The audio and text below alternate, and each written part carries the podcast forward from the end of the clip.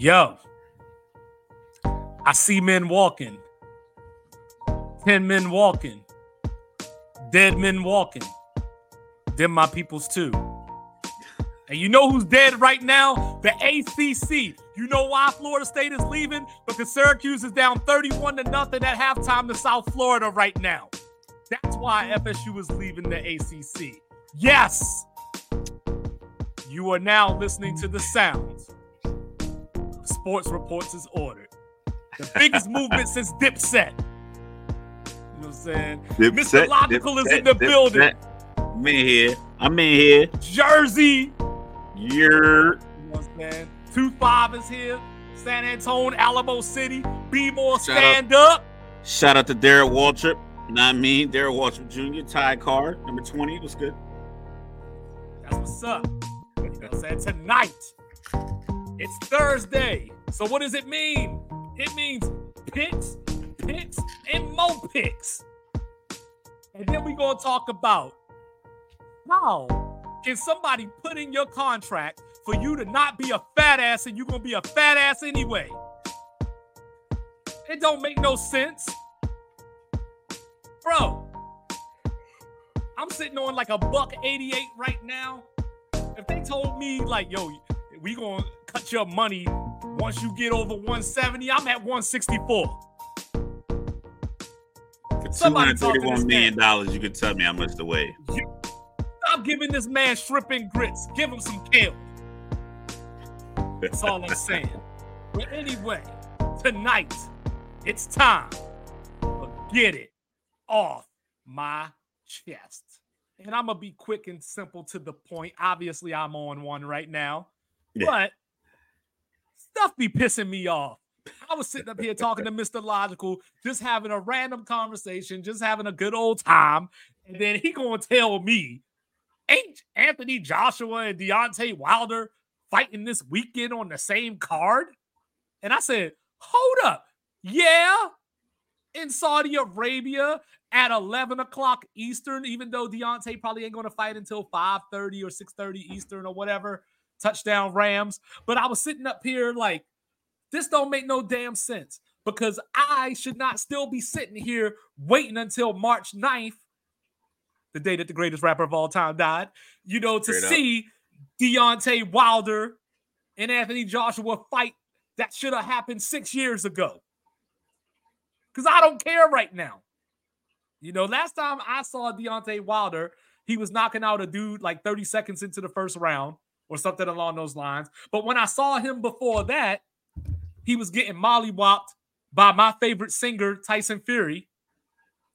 Then when I saw him before that, he looked like an extra from Spartacus and got his ass whooped and then blamed it on the outfit. You know, Anthony Joshua that out here the dumbest excuse. Anthony Joshua out here losing to, you know, Fat Boy Express, you know, Ruiz, Yo, you know, so I don't I don't even care. But bigger than Deontay Wilder in in see, I keep wanting to say Fury, but Anthony Joshua. All these boxes are pissing me off because why do I see Jake Paul more than I see you? Now, I was not the biggest Devin Haney fan in the world, but a couple of weeks ago, he brought it. So I got to give him his credit, even though I still feel he lost the previous fight. You know, but to Lomachenko, to, to Lomachenko, like I thought he lost that fight. But the point that I'm trying to make is why he ain't fighting Tank. But then I hear these things about how Tank didn't want to fight. Okay, Tank, you don't want to fight Haney? Why you ain't fighting Shakur? Like, imagine now, me and you, 80s babies, you know, but we True, didn't really know true. what was going on most of the 80s.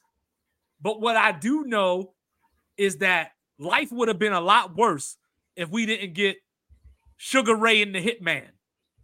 exactly. You know, if we didn't get Exactly. Hagler against both of them, if we didn't get Roberto Duran, you know, if No we didn't get Riddick Bowe in Holyfield in the 90s, if we didn't get Tyson in Holyfield, if we didn't get Tyson and he's never seen a right hand like Lennox Lewis, if we didn't get that fight, you know, like what are we doing boxing? You're supposed to be about making money, and this is the problem. The fans are the problem. The fans are the problem. Y'all same motherfuckers out here buying Madden every year, even though I just bought it the other day too. But the point being is that why is boxing going to put on a show? Why would these fighters put themselves in danger to be called overrated and ridiculed if you're just gonna buy the shit anyway, no matter who they fighting? Like I'm literally convinced that you would bring Deontay Wilder out here and you would bring up a dude dressed like Big Hero Six, and y'all would watch that fight just to see Deontay Wilder knock out Big Hero Six. Hey, fight's a fight. A win's a win. The win's a win. And we still and we still gotta wait till March to see Wilder and Joshua. Get over yourself. I mean, we've been waiting since Obama was president, so it's not going to change anything. They still seem to be at least, I want to say, in their prime or anything like that, but one isn't like completely falling off and the other one's on the rise. And now we're getting the fight a la like the Mayweather Pacquiao fight. Right. Because that was like Pacquiao had been knocked out once or twice in the middle, had some brawls. Mayweather last was basically I just, ever bought. was that yeah, I went to Yeah, that was the last pay per view I ever bought. I flew out to Vegas for that fight. I didn't go to the fight, but I was like in Vegas for the whole fiasco and paid all the overpriced for everything else. $175 to get in the club. I'm not doing that. but boxing used to be a spectacle. It, it was such a spectacle that, like I said, when me and my boys flew out to Vegas, we watched it at my boy's house who lives in north of Vegas, and we drove back to our hotel. We're staying at the Luxor. So I'm driving back, and as I'm getting off I 15 to get to our hotel, I just saw headlights one way, all because the Vegas Strip is five lanes on one side, five on the other side for the most part. For most of the strip, it's like four to five lanes with turning lanes. Massive. It's like a it looks like a, an interstate to travel up and down the Vegas Strip. It was all brake lights going one way, all headlights going the other way. It was packed. The city was jam packed for that fight. And it seems as if a lot of fighters have tried to replicate that. No one's gotten close, but people think they're close because Mayweather did it twice. Because he did the same thing with McGregor. That whole, you know, what is mm-hmm. it? You know, your nine digit check. Yeah. Not a lot of dudes Man. getting a hundred million dollars for Yo, a fight. That was A lot of guys think they they should get a hundred million. the night of the McGregor fight, I felt like I was living my daddy life. Like I was TDY down in Little Rock. You know, I was in the rescue squadron, so you know we were down there setting up for some hurricane relief in case we had to go down to Mississippi. And you know, me and this white guy, you know, he's a security forces dude. We're walking around and we're going trying to find somewhere to watch the fight and we're walking down the street. There's this guy, black guy, wife beater, pants sagging. So, you know, the cop comes out. You know, he's like, you know, look at this guy. We need to find a different route. Like, I don't feel comfortable right now. Like, you know, just all this stuff. So we get into the bar finally, Louis Louis or whatever it was called. We get in there and I felt like it was Selma. Like all the white people were over here, all the black people were over here. And literally, McGregor throw a punch. This side of the room is like, yeah, you know, Mayweather throw a punch, knock him out. I was like, you know what? We gonna find somewhere else. We gonna find another bar to go to. That just But didn't even boxing feel right. lived off of that between the 80s and 90s. They literally have a movie called The Great White Hype off of that right. that concept, that ideology, that that that that mental constraint that people were locked into. The problem is now these guys all think that because they're boxing now and they have belts that they are equivalent to previous generations. You're not. None of you guys are Roy Not. Jones Jr. None of you guys are Bernard Hopkins, and Bernard Hopkins is kind of like Man, that man stole a move from a gamecock. he's still out there in this in this this you know the the muck and the fray of these other guys, De La Hoya.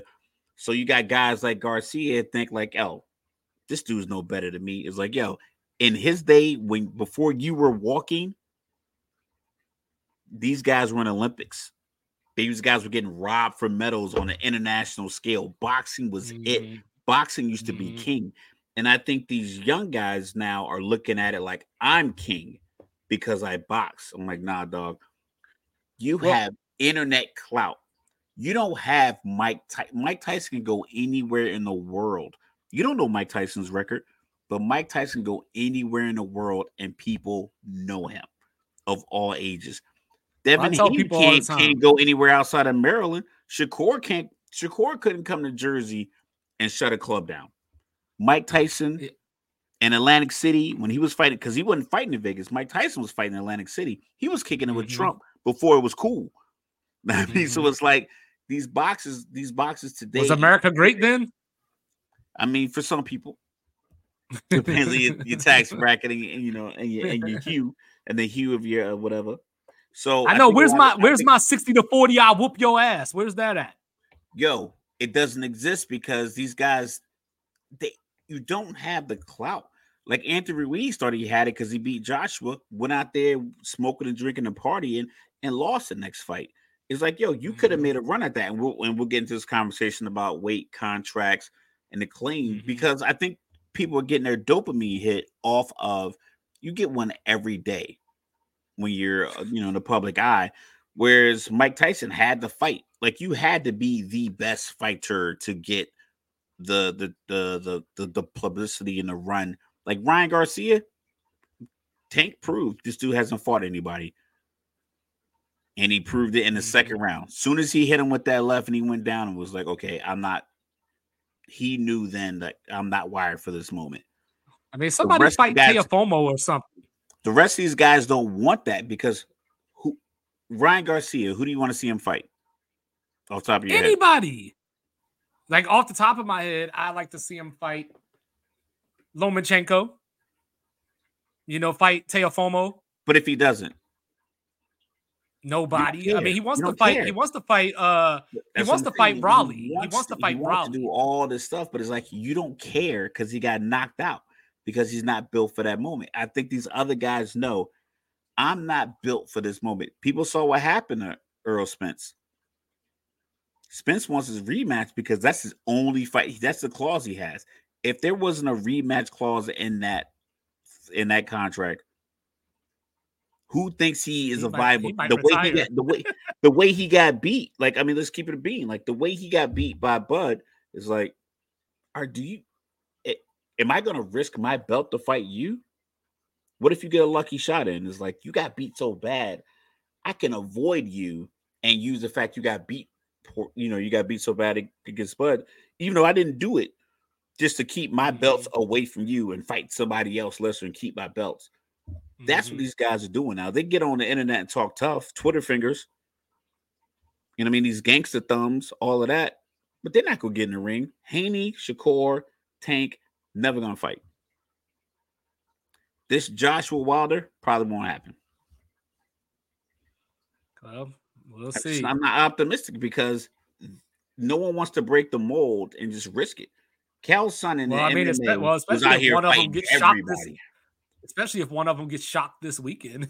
Tyson Fury retired because he fought an MMA guy. He not gonna fight no more. Maybe he'll come back in two years when he's our age. We don't want to see that fight. Right. He literally contemplated retirement because he got roughed up a little bit by Ngannou. He had a fight he was supposed to fight later, like this month. It was like, nah, I, I think I might be done because no one wants that because you can't come back from that because every they're riding all clout. They're not, they're not, they didn't, they didn't climb on perseverance. They didn't climb the ladder. Like I'm not saying they didn't work hard, but a lot But of I mean, at this Ryan point, at Garcia's fight is, point, is a clout fight. He got that fight with Tank Davis because he was going at Tank for two, three years, and Tank was telling him every time, "Man, the way you move your head, I could tell you're not ready for me." And I was watching because I was I liked Garcia because I was hoping that I could get like the next fight, like the next wave of like boxing fights that's going to be entertaining. And then Jake Paul's he swung in there, and now he's his fights are probably the most entertaining. But now he can't fight anybody. He's not gonna fight any athletes. So now he has to fight real 10 and 1 boxers. Like, I don't want to see you Mhm. fight some dude named Terrence Johnson out of Missouri. like, I don't care like if you're fighting a real boxer. It'd be dope if you fought 50 Cent. Like, I think that'd be hi- highlight, but he's beating the shit out of people like for real. So like 50's not getting in the ring with him. I'm not calling 50 out, but like no NBA player is gonna get in the ring with him. Like Lamar Odom's not gonna fight him. You know, all these Right. celebrity boxers, he has to fight like real boxers, and the boxers that he's fighting are like, I don't know who is this dude. I don't know who this person. I didn't even know he was fighting on Friday. I just saw him knock this dude out with uppercut. hmm So yeah, boxing. I to say boxing's dead, but I think the fact that Saudi it's in Saudi Arabia, I think Saudi Arabia is probably going to pay them a check. Oh, You know. We saw we saw what they were trying to give Mbappe. We saw what they they gave Cristiano Ronaldo. We heard what they were willing to give Messi. They're giving the golfers. You see what they're giving to live golfers. They will give Tiger Woods eight hundred million dollars. Yeah. You know So I'm saying? them saying like, okay, you ten fighters. He would have made me. back what he gave his ex-wife. Yeah, yo, she really beat. She really beat the cat like with a club. That's crazy. She gonna beat that man and take the money too. Insult to Yeah. injury. Shout out to Jonathan Majors. You know, but Yeah. uh, you know, but yeah, what you got, man? you got Get it off my chest. King. Uh, I get off my chest as simple as because we're to talk about football. Um, just third and two, run the ball. That's it. I mean, I'm not even trying to get too deep. Third and two is a running down.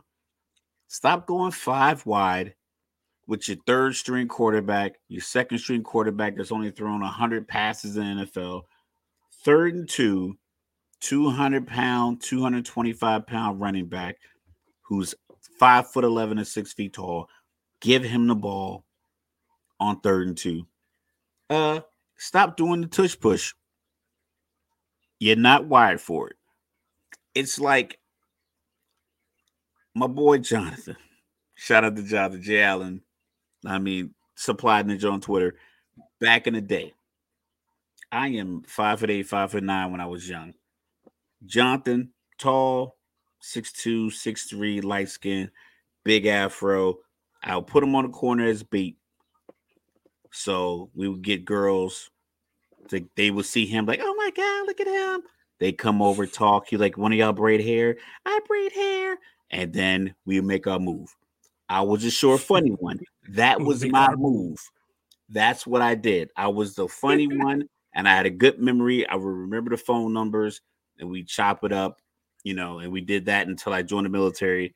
Then he met his wife. Now we don't do it no more. But for like a year, it was like what we did. That was like our thing. I can't get mad because they like the tall, light skinned dude and not the short, dark skinned guy. I had to play my role.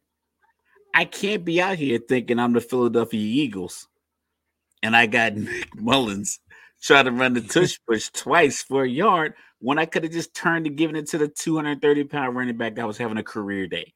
Like I know that that's that's me. I'm the I'm that I'm the career day running back. I'm the It's the simple logical. I'm the simple plan. I know this will work. Having Jonathan out there, tall, pretty boy, we out there. I got him on the corner. We out in Virginia Beach. I slide up with the jokes. Uh, uh, uh. I had a little bit of cash. We go get some Wendy's or get a hot dog and a Sprite from the gas station. We chilling. Like that was the move at 18. We was Your good. move was the baconator, bro. Yo, that no, the double stack. he got his with no Oh, the double stack. only ketchup. He had the double stack, only ketchup. That's all he wanted. Sometimes they wouldn't even put cheese on it. He like, I still want the cheese, just only ketchup. So like that was Jonathan's order. Straight up, that's that was our move. That was like a four dollar meal. We put eight dollars in gas in the Geostorm. We buy two black and miles. Was good to go. That was our Friday and Saturday night. So that's what we did. But that's what I knew. I knew my position in that situation, and I know what I wasn't. I wasn't the the one that was going to attract the the car full of females riding through Virginia Beach. I was the one that's gonna crack the jokes. That's what I did. So on third and two, everybody in you're not Kansas City. You can't go five wide with this quarterback that can make the prime decision. You're not uh Brandon Staley going for it on fourth down all the time. That's not what you do. You can keep it simple. Run it third and two, run the ball, get the first down, keep your drive going. Third and one, run it. Run it with a running back. Pay the running back. Get these guys this money so they can get you these first downs. Minnesota lost that game because they couldn't convert on that drive. because they didn't want to pay Dalvin Cook. Dalvin Cook's getting you that yard, or he's not letting you call that play in the huddle. He's not letting you call that twice in a row. Like, yo, no, y'all paid me sixteen million dollars to run that ball. Coach, give me the ball. Give me the rock. Yeah. Give me the rock. And now you like, you're I, winning that game. Or my other thing is, I love uh, a couple of possessions ago, Saints on fourth and seven throw a three yard pass to the middle of the field, and he gets tackled right away, like as he's trying to like scramble to the sideline and find somewhere to go. You know, like I just don't know. Like I, I'm not sitting up here saying I'm an offensive coordinator or anything along those lines. But you gotta be. But we better than that. You better than something know, we've been seeing recently. And it's not I tell even you what, 2020. But I tell you what, Desmond Ridder wouldn't have got off my bench. I like Desmond. I mean, he looks sturdy. Uh, he does look. He had an old face. I give him that. But he plays like he plays like a, a scaredy cat. But he looks like Mahomes, a stressed out Mahomes. you know, like after, hey, he looks like Mahomes after a, a double stack with only ketchup and a black and mild.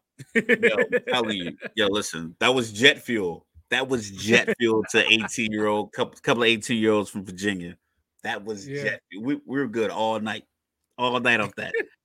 and it was like legit, man. Eight dollars in the gas it. tank. Got the Geostorm from Virginia Beach all the way back to Newport News, and we go back out to the beach the next day. Like that was the weekend for a couple of college kids at 18 years old. It was a good time, man. I can't, I can't fall. Shout out to Jay Allen.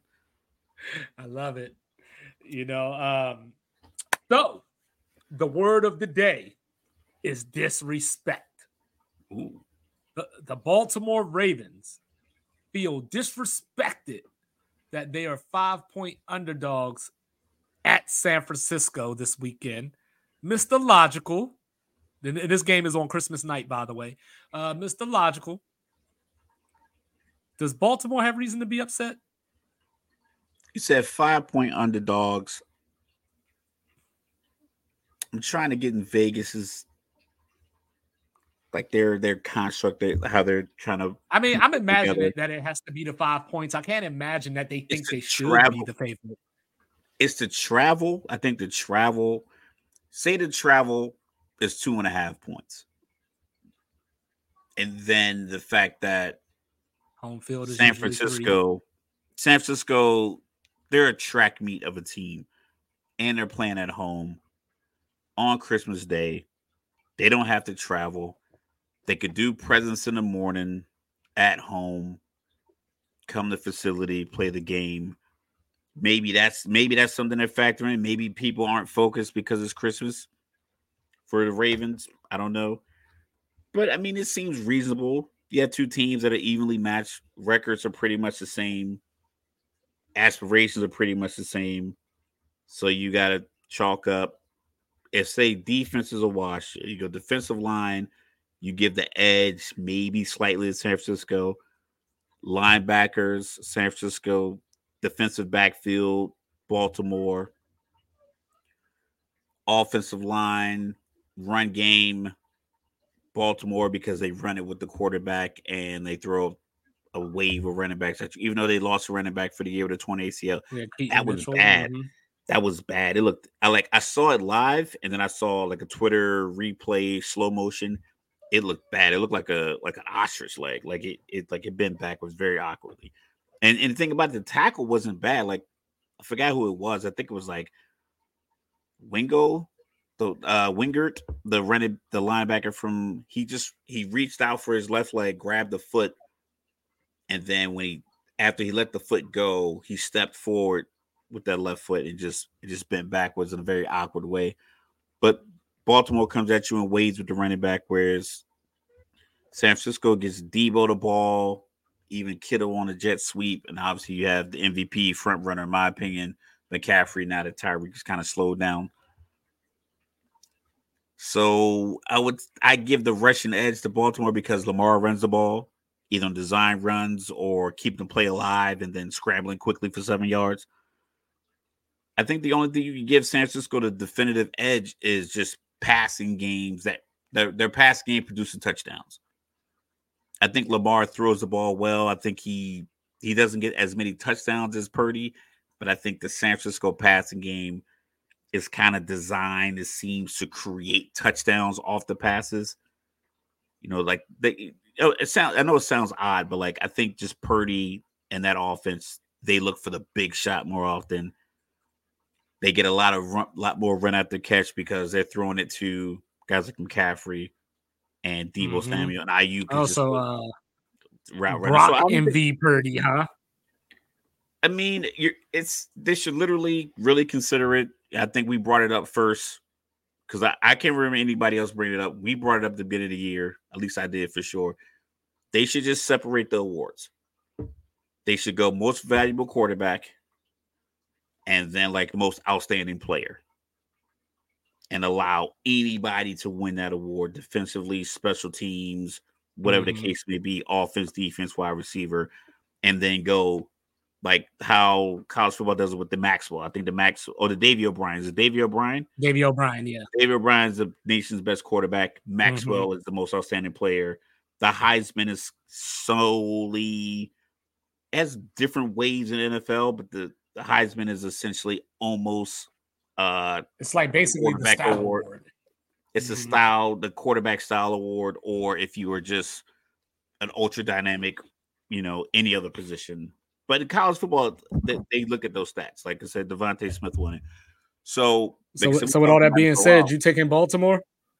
I'm still going to take San Francisco because they're at home. Because I I think that they'll create. I think they'll create the touchdown opportunities with Purdy. There's one thing that scares me about this game because when I first looked at the schedule, I was like, "Yo, San Francisco all the way," just off of the schedule. You know, uh, at home, Christmas. Baltimore plays Miami next week, you know, possibly for home field advantage. So, you know, all the things just lined up. And then I was like, did San Francisco really let Arizona run for 234 yards? So when I take in everything you said about Baltimore's rushing game, and I think of Baltimore, how physical they are, I can see the receivers having a little trouble in this matchup like not being as open as they normally are. You know, um, I can see Brock Purdy having to make quick decisions. I can see it looking a lot like I don't want to be lazy. I can see it looking a lot like the Cincinnati game when San Francisco was in the middle of that three game losing streak. But even with all that being said, I'm still going to take yeah. the 49ers. I'm still yeah. going to take the 49ers. I, but, but, but, I, but I, I wouldn't think, be shocked. I, know it's NFL. I know they're NFL teams, and you got to respect them. I firmly believe that certain teams don't get they don't get the intensity respect of their opponents because of the way they are. I don't mm-hmm. think teams roll into now like the Raiders. You probably should give them a little bit. I don't think teams rolling into New England thinking like, "Oh, I got to get, I got to bring my A game." I don't think teams are looking at Pittsburgh like, "Oh, I got to bring my A game," or the Chargers, there's right. even Chicago for that matter. At Washington, the Jets. Maybe that's what happened with Houston. They they felt like, "Oh, we're gonna walk past them because Zach Wilson's been awful," and then Miami was like, "Oh, we saw that Houston didn't take them serious. Let's let's let's tighten the screws a little bit and make sure we keep them mm-hmm. serious. But so San Francisco could have been like, because like like I said, my son's youth football team, we had a, we had a team in our league that we knew couldn't score points. So that game is when the game our our coach would start the backups everywhere except mm-hmm. offense and defensive line. Everybody else was the backup. The quarterback was the, the second string back quarterback wide receivers a second string, quarterback was second string, safety, the everybody else except the offensive line and defensive line. He was like, I'm gonna keep the trench play the same. That way, if we don't move the ball, we don't move the ball, but at least we'll get a turnover because this other team can't really do much. But mm-hmm. he knew that he knew that going in. He would even tell the other coach, Hey man, I'm starting my second string. Because right. he just knew that they weren't that good of a team. Are you ready for stat time with two five? Is this the Dallas stat? It is. Is this gonna blow our minds? Maybe not. I think I think people are tracking. Maybe not how big the disparity is, but I think people know that they're different at home and on the road. So let's roll with it. Seven and zero at home, three and four on the road. At home, winning these games by twenty four point four points per game. Dakota Rain Prescott. At home, 74% completion percentage, down to 63 on the road. At home, 303.6 passing yards per game, 20 touchdowns, two interceptions. On the road, 216.3 yards per ga- passing yards per game, eight touchdowns, five interceptions. And then at home, eight and a half yards completion or per completion, six and a half on the road. So when we peel it back, you know, it's like, okay, it's hard to win on the road in the NFL. Okay. Yeah. So they played Philly pretty tight at Philly. They had a chance to score and get a two point conversion to force overtime. Didn't work out. Correct. They got absolutely, absolutely hammered and nailed by the 49ers. You know, they lost to the Kyler Maryless Arizona Cardinals. Hey, they had the the rocket scientist quarterback, and it, they. It's like I said, I'm upset because I picked them to beat. That was my elimination fantasy that week. I was like, ah, they're gonna beat Arizona. Then Um, they lost 31 to And 10 the other day. game. Then they lost Yeah. 31 to 10 the other day to a team that Mr. Logical didn't even think had any momentum. I didn't think I, I didn't think they had any. Uh, but they did hold Josh Allen under 100 yards passing. They did. So, with all that being said, why should I pick them to beat Miami? because Miami's record against teams above 500 is worse than Dallas's. Mm. That's it. Uh, if you factor in, I'm not sure if Tyreek's been ruled out He's practicing, practicing, but but I haven't heard like, last week how Right. he has to be somewhat hobbled. I know his speed Right. is beyond most NFL players, but if he's hobbled, right. can you if you drop a few yards deeper on the snap can you cut off whatever route because Tua we all know Tua doesn't have a cannon he has a very Mhm. s- smart arm like the arm is like a laser beam. Like it's a smart it's a more aggressive Chad Pennington arm. They're both mm-hmm. left-handed. He doesn't have the Michael Vick left-handed arm. He has the you know between Pennington and Vick. Like Vick likes to go deep. But it's it's timed out well. Like when Tua drops back and he hits that foot and it's open, I think Mike McDaniel schemes guys open very well. But if he doesn't, if he doesn't get that first read on the drop open, Dallas has, has just athletes all over the field, from Demarcus Lawrence, Michael Parsons, Bland, uh, Branch. You just you have guys all over the place that could just make plays. Mhm. Dan Quinn, confident defensive coordinator.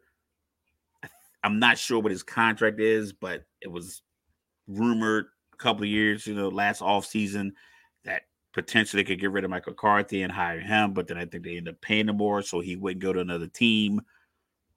I think he's in that resurgence that he lost in that, you know, that that run in Atlanta. So I think it's just Dallas has an opportunity to make stops. Mostert quietly, just it's ironic I'm saying quietly has like 20 touchdowns. Mm-hmm. Just running and, and And he's a little banged back, up too. but they're all everyone's everyone's all banged up now. It's December. All these guys playing is banged up. I mean, doing this podcast, my neck is a little banged up. So like we all got things going on throughout the year. So Uh, So who you got? I, I just think I got I got Dallas. I got Dallas because I just don't know if Miami.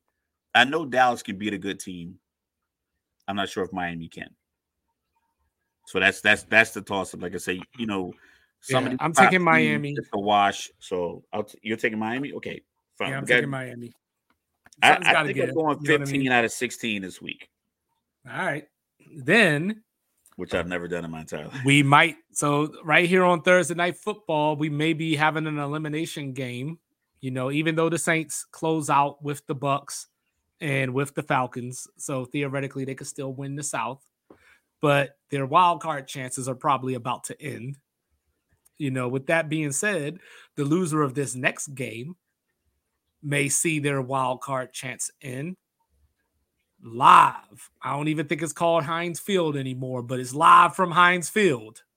Yeah, I think it's like a Pittsburgh insurance field or something like yeah, that. Yeah, something. Yeah, something. Yeah, Pittsburgh and Cincinnati, and this is one of those games that's so weird to me because I feel like throughout history,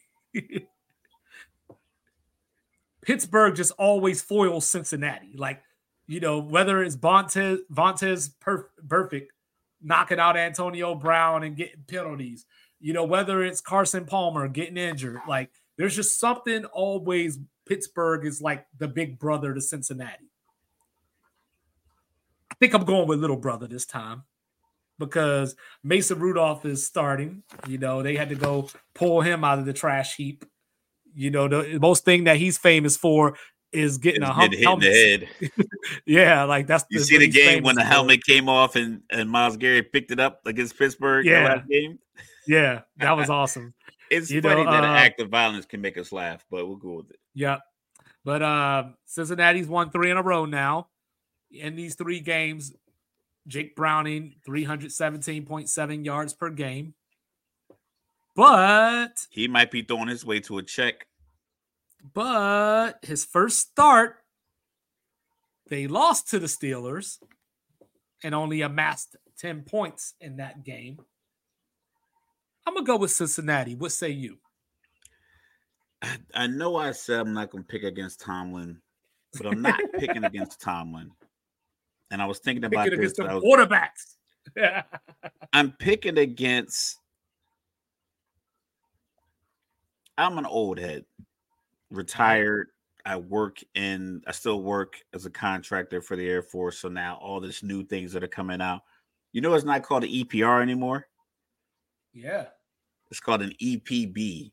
And I was asking mm-hmm. people, what does EPB mean? None of them knew. They're all writing it up. I'm like, what does EPB narrative. mean? It's narrative based. So enlisted mm-hmm. performance board. I'm like, that's a dumb name for this document. So that already upset me and then I was writing one that I was helping the guy write one today. So I'm trying to use my old school brain. Um, but the guys that are around me, like I talked to him, I did some mentorship. I help a guy with a resume and a cover sheet to try to get a contracting job in my company. So today I felt like, oh, this these guys were receptive to my old school knowledge mixed in with their new school kind of you know situation. I needed resolution. We married our we married those ideas together came up with some good uh, information. Like a year ago, I had this major who's telling me to do like this paperwork two and three days early. And I'm just like, yo, that doesn't make any sense because this is when I had been there like four or five months. I'm like, over the last four or five months, man, every single time I've I've gone through the know the weeds to do this early. Uh, Y'all change everything. You change it up, you pull people, mm-hmm. and then you're like, hey, Raphael, can you redo these so they look better? And I'm like, I could have just done them today instead of doing them two days ago, instead of redoing them now because we have time. That's what they would say, because we have time to do them. I'm like, just let me do Because they ain't the ones time. that got to do it. yeah. So I think Mike Tomlin's in that boat where I think Kenny Pickett's probably receptive to him. I think J- TJ Watt's receptive to him. I think Heyward's receptive to him. But I think these other guys who are like trying to buy into the team concept aren't receptive to him because it's like, you're bringing this old school stuff. I need this new school kind of attention. I can't get that with these bums throwing me the ball, uh, mainly the wide receiver. Tight ends, like whatever. I get eight catches in two weeks. I'm good with that. Freiermuth is probably good with whatever his numbers are because he gets to block and be and be physical. And that's the thing that makes me pick against Pittsburgh because their skill position players need the buy-in to Tomlin, and I don't think they are. And I don't It's think because apart. he's not doing a good job. I just think that they aren't seeing. They're not Well, seeing. asked- the, the- they're not seeing the the the you know the what's the road to Oz, the Golden Brick Ye- The yellow, the yellow brick. Yellow road. Brick Road. They're not seeing it Mhm. the way other guys are. Defensive players see it because they're they're reaping you- the benefits. They're getting picks, they're getting sacks, they're getting interceptions, they're getting pressures. They are dominating the game. The other side of the ball isn't getting that same satisfaction. Well, you well you asked the question during the pre-show that I think is a good point. You know, at this point, is Tomlin checked out? Like he doesn't seem to be going gladiator anymore, or we don't care and all the famous memes and all that kind of stuff. Like he doesn't seem to.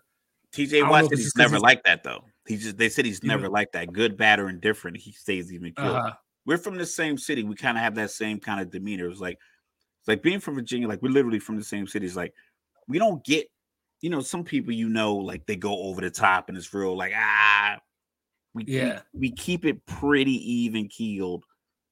It's like keep it pretty balanced. And I think that's what it is. I think he's like, listen, just stick to the fundamentals of what your job is. I think he's big on like do your job, block, run your routes mhm. get open, catch the ball. You know, this will happen. Defensively, if I tell you blitz and hit the gap when you're supposed to hit that hit that gap, be here in cover three, be here in cover two, beat your man off the line of scrimmage, wrap up and tackle.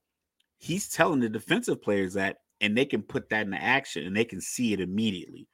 Third and seven, they get to stop, they come off the field. A game Mhm. where they, you know, a game they should lose, but they force four turnovers against Cleveland and they end up winning. So the defensive players can go in the locker room and be like, yo, everything Coach Tomlin said to us came to fruition because he told me to be here and I was there and this happened for me. Mhm. I don't know if Diontae Johnson can have that same conversation because he's like, I'm wide open. And this dude can't get me the ball. so what so what am I supposed to do? Just keep running, keep doing cardio like McLaurin said. Right. So I think that's the disconnect. And then it doesn't look any better because if you look at the quarterbacks, they're all equally as inept.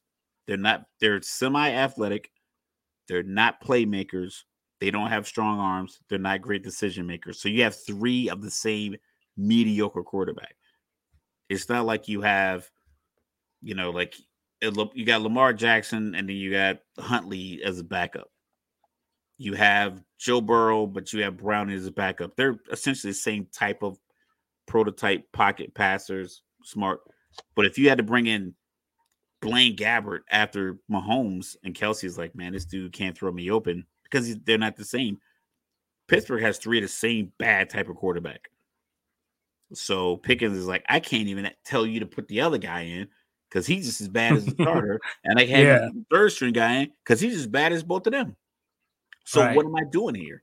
And I think that's I think that's the disconnect, and that's why it looks like Tomlin checked out because it's like I don't know what else to say to these dudes, but other Right. than agree with them, Right. And he can't do that. he can't do that. And then know- Najee Harris can't get off because it's eight dudes in the box because the dudes can't Right. throw to the wide receivers who don't want to run routes. Well, we'll see. You know, Oklahoma State's finest going to try to give it another attempt. Um, Buffalo over, uh, just refer The to them as 63 to 21. You know, uh, Uh, Coach I'm Griff, give it. Coach I'm gonna give it a 38 to give it a 38 to 10. you know, get, get Coach Gr- Griff Smith, you know, welcome to the fire.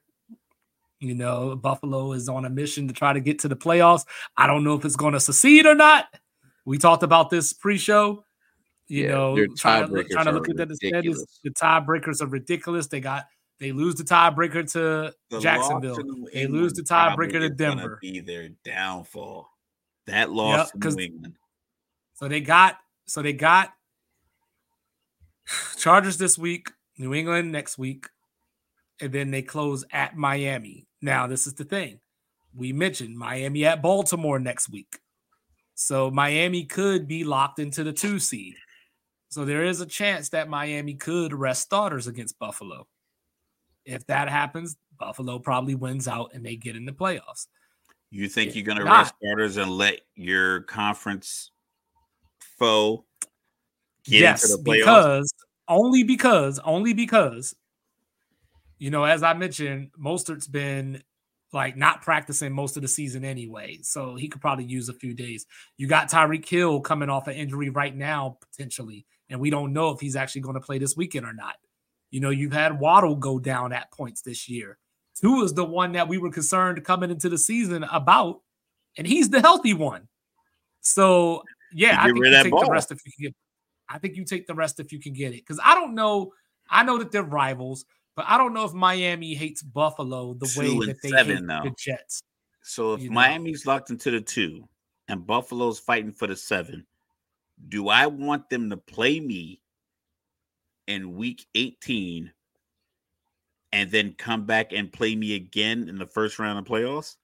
Well, I think it just depends on how everything happens because we but talked about this because potential for them to get seven. If they yeah, win, I mean they, they might play seven, their starters, but we talked about this because Jacksonville might have a You're conundrum this weekend. You're the coach. What are you doing in that situation? You're locked into the two. They're fighting I mean, for six or seven. And you need you like we, we we have all these scenarios, all these Venn diagrams connecting everything else, but you know definitively they could be seven. If it were but if me, you knock them out, they're eight for sure. All right, I'll put it like this. I'll put it like this. sure, but if nothing, any if they win, okay, they okay, okay. What if you take that route and then you lose and you got to play them next week? I'll take I'll take that. I'll take that you know I mean? because even if you don't play, I mean, how many starters would you not play? Like you're still going to you play, can play them for like a quarter or something. See how you're still going to play maybe. enough of them to where because okay, say say you take your starters out, they were like, oh, Buffalo's like, oh, we're gonna show them disrespecting us by taking your starters out and just letting us I, walk into the playoffs. I, I, put it like this: if it was two five, if it was Coach two five, I would play my starters just based off of pettiness. If I'm the actual Mike I'm McDaniel Miami Dolphins, if I'm, I'm if I'm the Miami Dolphins, if I'm the Miami Dolphins and I got Tyreek Hill and I got Tyreek out here out here hobbling and Mostert can't even practice, I'm probably going to take the rest. And then next week in the playoffs, balls to the wall. Pause. You know what I mean? Yo, I'm That's looking at like the way Dan Campbell treated Green Bay. It was like, well, we can't get in. I don't want them to get in either. Granted, but that's the thing. Probably, that's the thing. Probably, Miami's going to be Miami's, Miami's in either way. In, but do you want to play them again? Do look, I like... put it. Look, look, look. I don't like any of this talk. Right? If I'm going to the Super Bowl, I gotta expect that I'm going to have tough competition. We playing whoever we line but up. If you against. can eliminate, if okay, say you're right now to, to play who to play who though. You would get. Let me check the let's let me, let me, run it down and you let me know if I'm if I'm in the right. And then, and then you let Trevor Lawrence come in. Then you let Trevor Lawrence come in there and throw for 350 on you. Okay, so would you rather take Jacksonville with Calvin Ridley, who still gets the ball and runs away from the first down marker? He still does that. I think he's still gambling, but that's neither here nor there. Um, I would rather have a team that didn't just beat me seven days before or six depending if they play on Saturday or you you talking all that noise. Jacksonville has two things that Miami doesn't.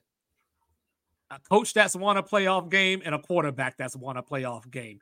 Touchdown Saints. They were also down 27. They were also down 27 to 0. Yeah, so in, adversity, in they can game. overcome it. And Doug do Pederson we know if Buffalo, fired. Do we know if Buffalo can overcome adversity? And Doug Pederson got fired because he put Nate Sudfeld in to let Washington get into the playoffs. So that's what I mean. I wouldn't do anything to help Buffalo get into the playoffs. I okay. would play to beat them because if I can get okay. them from seven to eight for sure, because you don't want a team. If I fight you, if we fought today, and you're like, you know what, I'm gonna be cute and only fight with my left hand, and I beat you in a fight, you don't want to see me get in a week because even though you only fought me with one hand, I still won. I'm not lacking confidence. I know I can hit you. All right. I know these. I know. I know this hand and this hand hurts your face. So there we go. Want, we got an eight point game. Sorry, Saints got the yeah, two point conversion. They were down 30 to 7 when we first started picking picks. So 353 left in the game, 30 to 22 Rams. I like that offensive pass interference. Way to get away with it. Facts.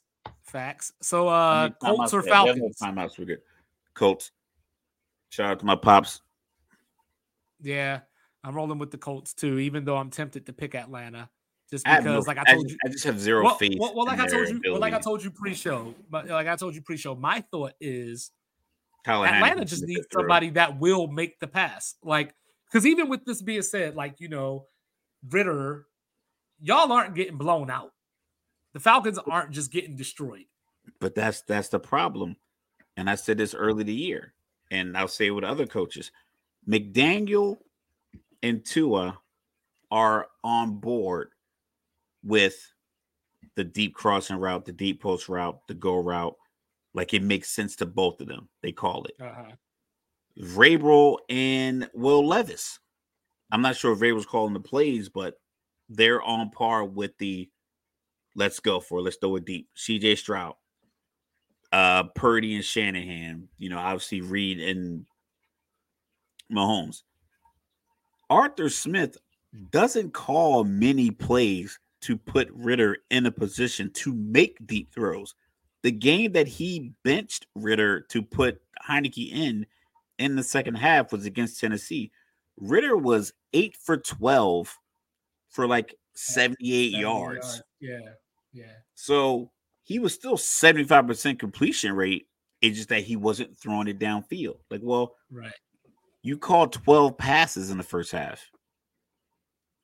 How many pa- pass plays did you call where we didn't have two tight ends on the field or two running backs in the backfield to the point where there's no reason for the defense to even drop into any kind of zone that was deeper than 10 to 15 yards? Mm-hmm. That's the problem. Arthur Smith thinks he's calling these great plays. And I'm like, I'm sitting in the stands calling your plays out. like one of the, this guy's girlfriend was sitting next to me. She's like, You should be out there. I'm like, I know. I really should. I should just hop over this fence and just be offensive coordinator because I know exactly how they want to call these plays. I definitely would have been Col- the Jets defensive coordinator and I would have shut the whole thing down. But you know. Well, the Colts are five and one in their last six, and in those six games, they've forced 13 turnovers. So Tyler Heinicke, beware. He'll fumble uh, and throw a pick. Gardner word on the street plays with energy. He just plays with energy so, that th- those guys like. Anthony Richardson lost so, his job. So so word on the nah. So so so word word on the street is so so so word on the street is the Sea Chickens might have their lead chicken hawk back. So Geno Smith might be making his return. We don't know if Will Levis is going to play or not. So, I mean, even if he does play, I'm taking Seattle, playoff life on the line, desperation. They got to have this win. I'm taking Seattle, even with the Drew Lock momentum, just because his post game press conference of passion. Keep like a lot of people can be a backup. You could be a backup linebacker, backup running back, backup wide receiver, backup tight end and still gets to run special teams, punt block, whatever. You get in the game when they're going three tight end sets, and you get some turn. As a quarterback, even in high school, you don't play any other position. You don't get to get in as linebacker. You don't get to play safety. You're just watching the other guy fail or succeed and not getting a chance to do anything about it. I think he got a shot. Uh, I like it. So even if Geno doesn't play, I think they still have enough to beat Tennessee. You know, Tennessee still is a okay. young quarterback. If even if he plays of a young quarterback, so yeah, I'll take Seattle. Even even in Tennessee, I'll still take Seattle. Yeah, I like I like that too. Like like I said, I think it's just desperation at this point. You know, um, season is on the line. You know, Rams are about to close this out, and Seattle's already lost twice to them, so no tiebreaker there. So you know, you got Green Bay sitting there at six and eight. You know, Saints will be there at six and eight. Like you just have no room for error. Like you can't lose. Like, yeah, you, you know, can't. it's not an option at this point. It's just not an option at this point. Then there is a team out here with a chance to clinch the division. They are the Detroit Lions. They are going into Minneapolis to play against Nick Mullens in the gang. They get the division. Yeah, they get the division. They get the division, Um, yeah. They get I think they get that. Minnesota's on there. Kirk Cousins. I think the young boy from BYU, Josh Mhm. Dobbs, now Nick Mullens. So they're on their fourth quarterback. Mullens is a he's a good story. He's probably a great locker room guy, but it's not much that shows that he So who would you take? Who would you take? Nick Mullens or CJ Beathard? well, San Francisco had them both and they had the same result. They ended up they, they had the Trubisky Pickett thing going on. Yeah, I mean, listen, you got apples and sliced apples. Like, what do you want? you want a peel apple or slice it? Because either way, you get an apple. Like, you're getting the same thing. Um, so with that, and then like I said, Minnesota, they fight hard. They had the run. They had the ups and downs. O'Connell has proven to be a good coach. He's just a matter of like, there's only so much you can do with personnel. I think good Right. coaching. I think good coaching, good personnel leads to a lot of wins. I mm. think great personnel, average coaching leads to a decent amount of wins. But you could be a good coach, but if you have subpar personnel, it's only so much you can do. And if- when people tell me it's all about the coaches, whatever, cool. I want you to take every eh, pick any NFL team and have them bring 30 of their practice squad players to the active 53 and put 30 active 53 guys on the practice squad and go win a game on the road. Green Bay, Cincinnati, Go beat, Seattle, go beat New England. Go beat, go beat any team that's you know go beat Carolina at 2 and 12 with Yeah. 25 30 practice squad guys. You can't like you still need the talent. Um I think Yeah. Minnesota's coach like I said he's proven that he can coach. It just you're just running out of talent. Like Nick Mullens should have checked out of that when they called it the second time like yo dog I don't have it. I'm not wired for this play you're calling. Like and then you try to get a five foot eight guy to push him. Like um, didn't even try. He, like he put his hands. It's like, what am I gonna do against these 300 pound defensive linemen? It's something to keep an eye on. Detroit is eight and one this season when they have one turnover or less. So I'm gonna put that in my back pocket to the playoffs come. You know, Minnesota is negative six in turnover margin. So yeah, I'm going with Detroit. You know, but I will say, I don't know if they're bringing Kirk Cousins back or not. Um, I can't But- see it. I can't see a situation where they do. but whoever their quarterback is next year is going to be loving it with Justin Jefferson and Jordan Addison. So you know, Shout out to whoever that is. You know, oh, I like that. Um, I know I'm gonna regret doing this. You go. know, lost to the Rams, got destroyed by the bye week. But I'm gonna go ahead and take the Washington Commanders to Me too. to spoil the last home game at MetLife this season. You know, for the fact that they were even talking about Aaron Rodgers tells me everything I need to know about this team. Yo, that conversation it was so stupid. It was like it was so dumb. It was like you ever had a friend send you a screenshot from a dating app saying this girl been in my DMs Yeah. and you look at the picture and you like, dog, uh that's a fake profile. That girl, that girl's I like not my cat. I like my catfish on my plate. Yeah, like that's that's not the move. And Yeah. then you say it up front, like, dog, that like I had a friend of mine hit me up. It was uh like a like a Middle Eastern, like a Middle Eastern girl who lived in Utah. I'm like, dog, like, there's no, they don't where where what environment is there a bunch of like bad Middle Eastern girls that live in Utah? that don't know. He asked her like something like he asked a question like, "Yo, you ever been to this place?" It's like a place everybody in Utah would know. She's like, "No, I've never been there." I- oh, what is that? I was like, "She don't know what that is. That's it. You don't know like, Maxwell's, bro. It's only six places. There's only six places in the city to go. Like, dog, this is a fake Ooh. profile. How about that Thursday night game next week? What's that? Jets and Browns. That's gonna be legit. But it's like, like that's a. Tra- I feel like that's a traditional Thursday night game. Like we've got that a few times. probably remember there was like there was like Baker Mayfield against the Jets on Thursday night. when he threw like the longest incomplete pass Yeah. ever recorded in NFL. history. Super straight up. But yeah, But like yeah, the, uh, Jets, the Jets are in that same boat to where it was like you're getting these messages from this this chick, and it's like that's that's not a real person. Anytime Right. some I don't know if any player I think Jerry Rice came back from a torn ACL within the season that I can recall. Uh T.O. had the broken T.O. had the broken ankle. Mhm. He came back in six or seven hyperbaric chamber. Yeah. in the chamber, running on the treadmill. And Adrian Peterson came back in nine months from his ACL and won MVP. I don't know. I know Philip Rivers played on the torn ACL with a brace, but they ended up losing the AFC Championship game. So it doesn't happen where guys are just ligaments are torn and they come out and play and survive. This is awful. Matthew Stafford is the first player in Rams history with four straight games with two touchdowns and no interceptions.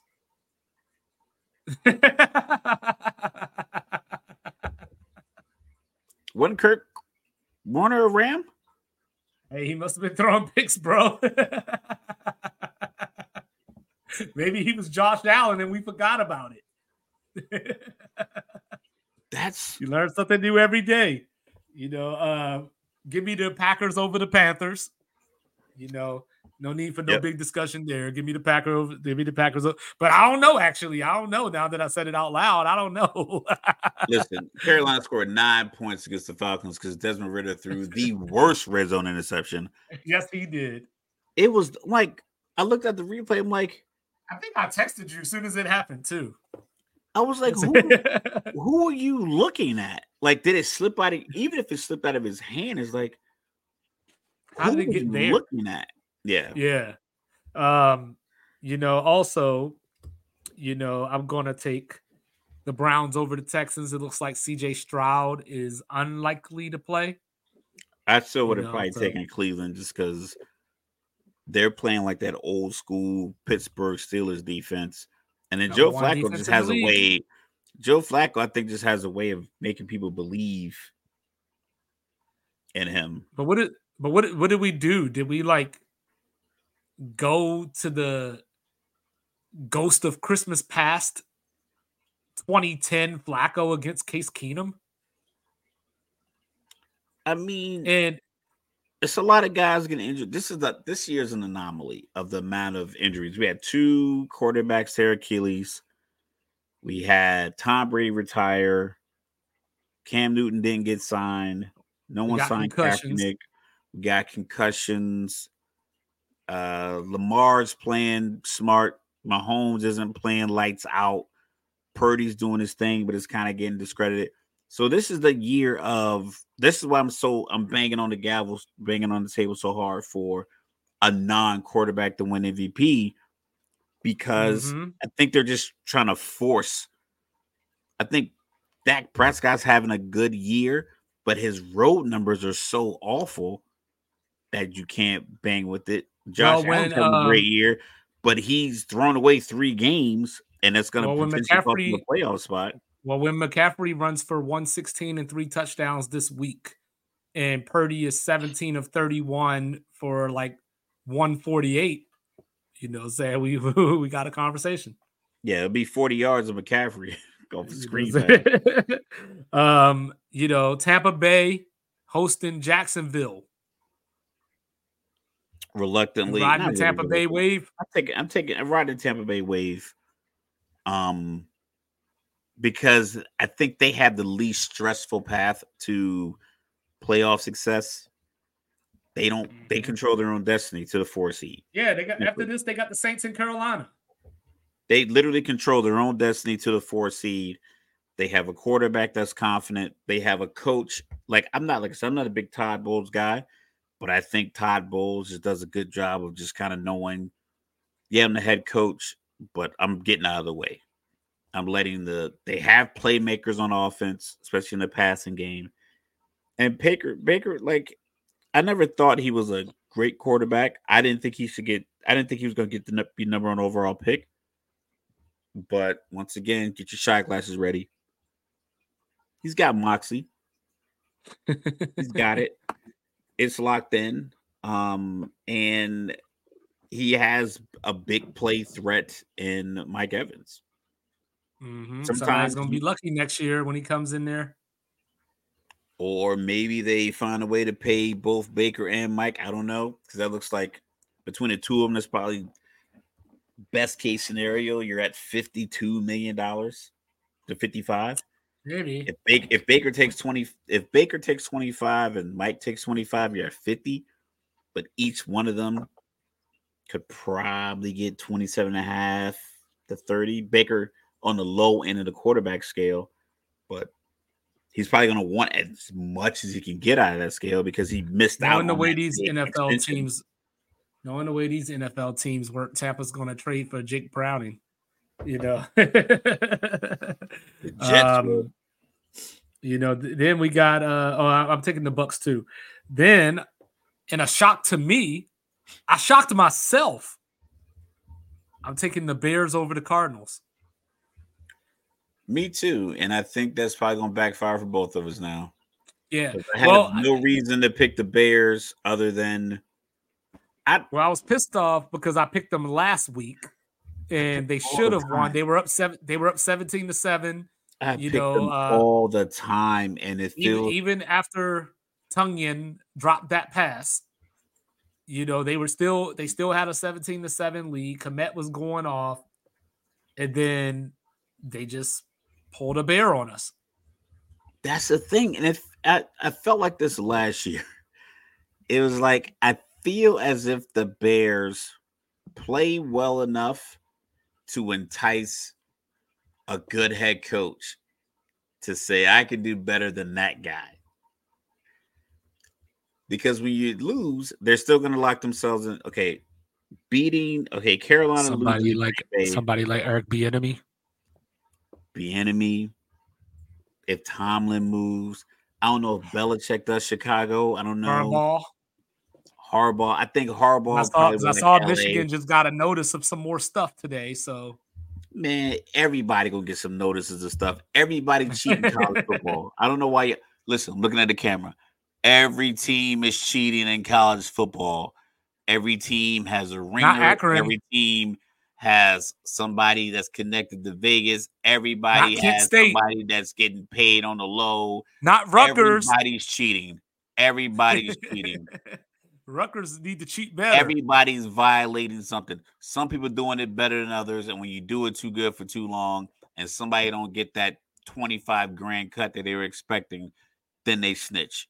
Because then whoever doing investigating will then sub, you know, supplement that money and pay them off some other kind of way. But everybody, yeah, just in case you were, just in case you were wondering, South Florida is now up on Syracuse forty-five to nothing in the fourth quarter. Yeah, it's not a good game for them. Uh, but yeah, I think Harbaugh. I think Harbaugh likes the big city. I think he likes the the limelight.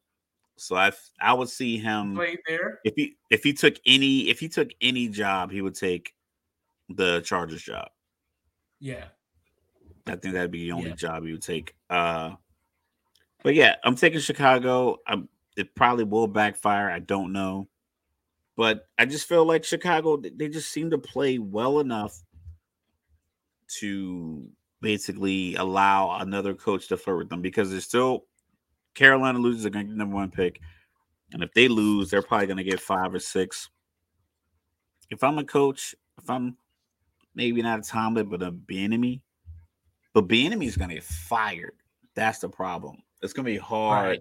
for him right. to then sway the Chicago brass once he gets fired, unless they b- believe that the Washington new ownership group just simply wants to clean house. And That's they, what I'm they'll, they'll ignore that and say, "We'll give you, we'll give you a clean slate in this interview process. We won't look at you as a fired coach."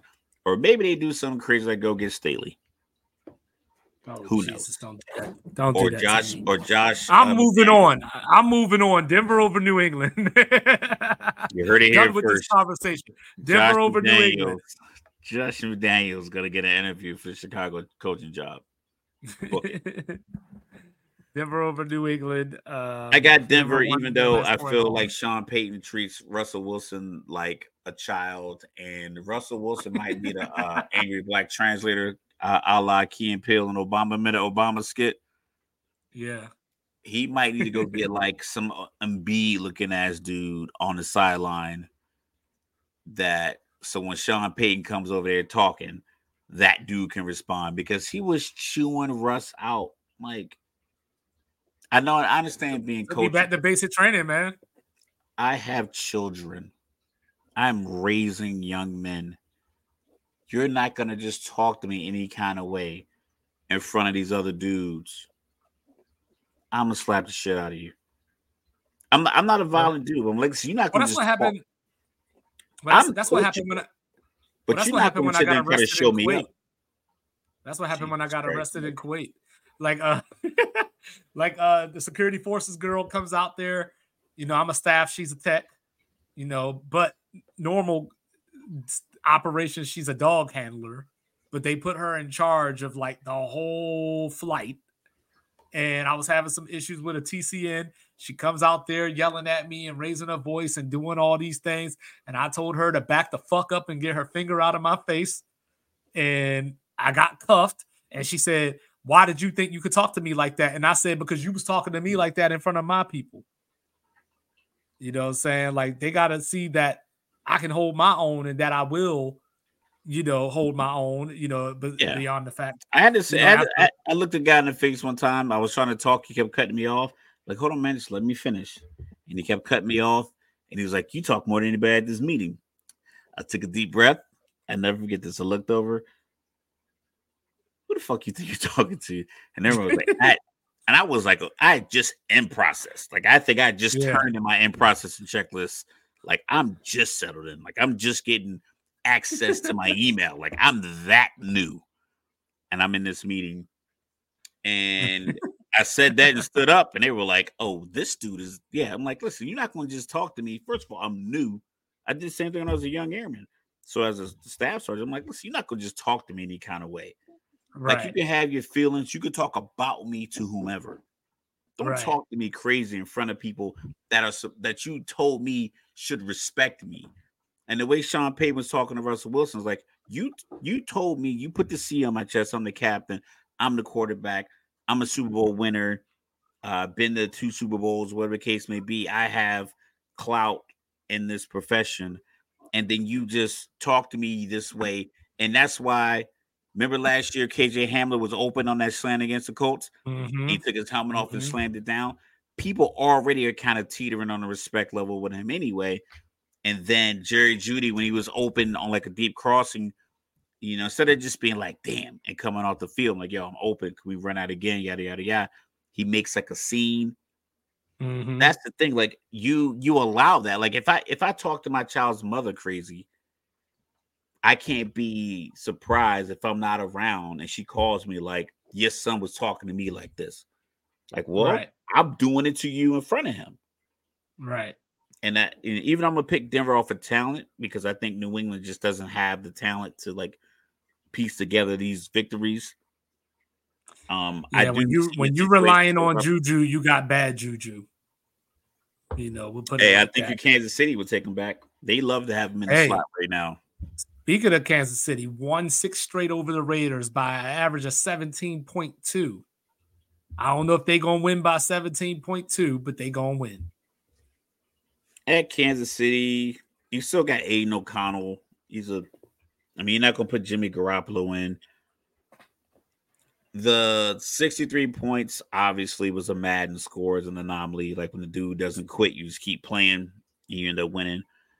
Uh it was crazy. It was good to see.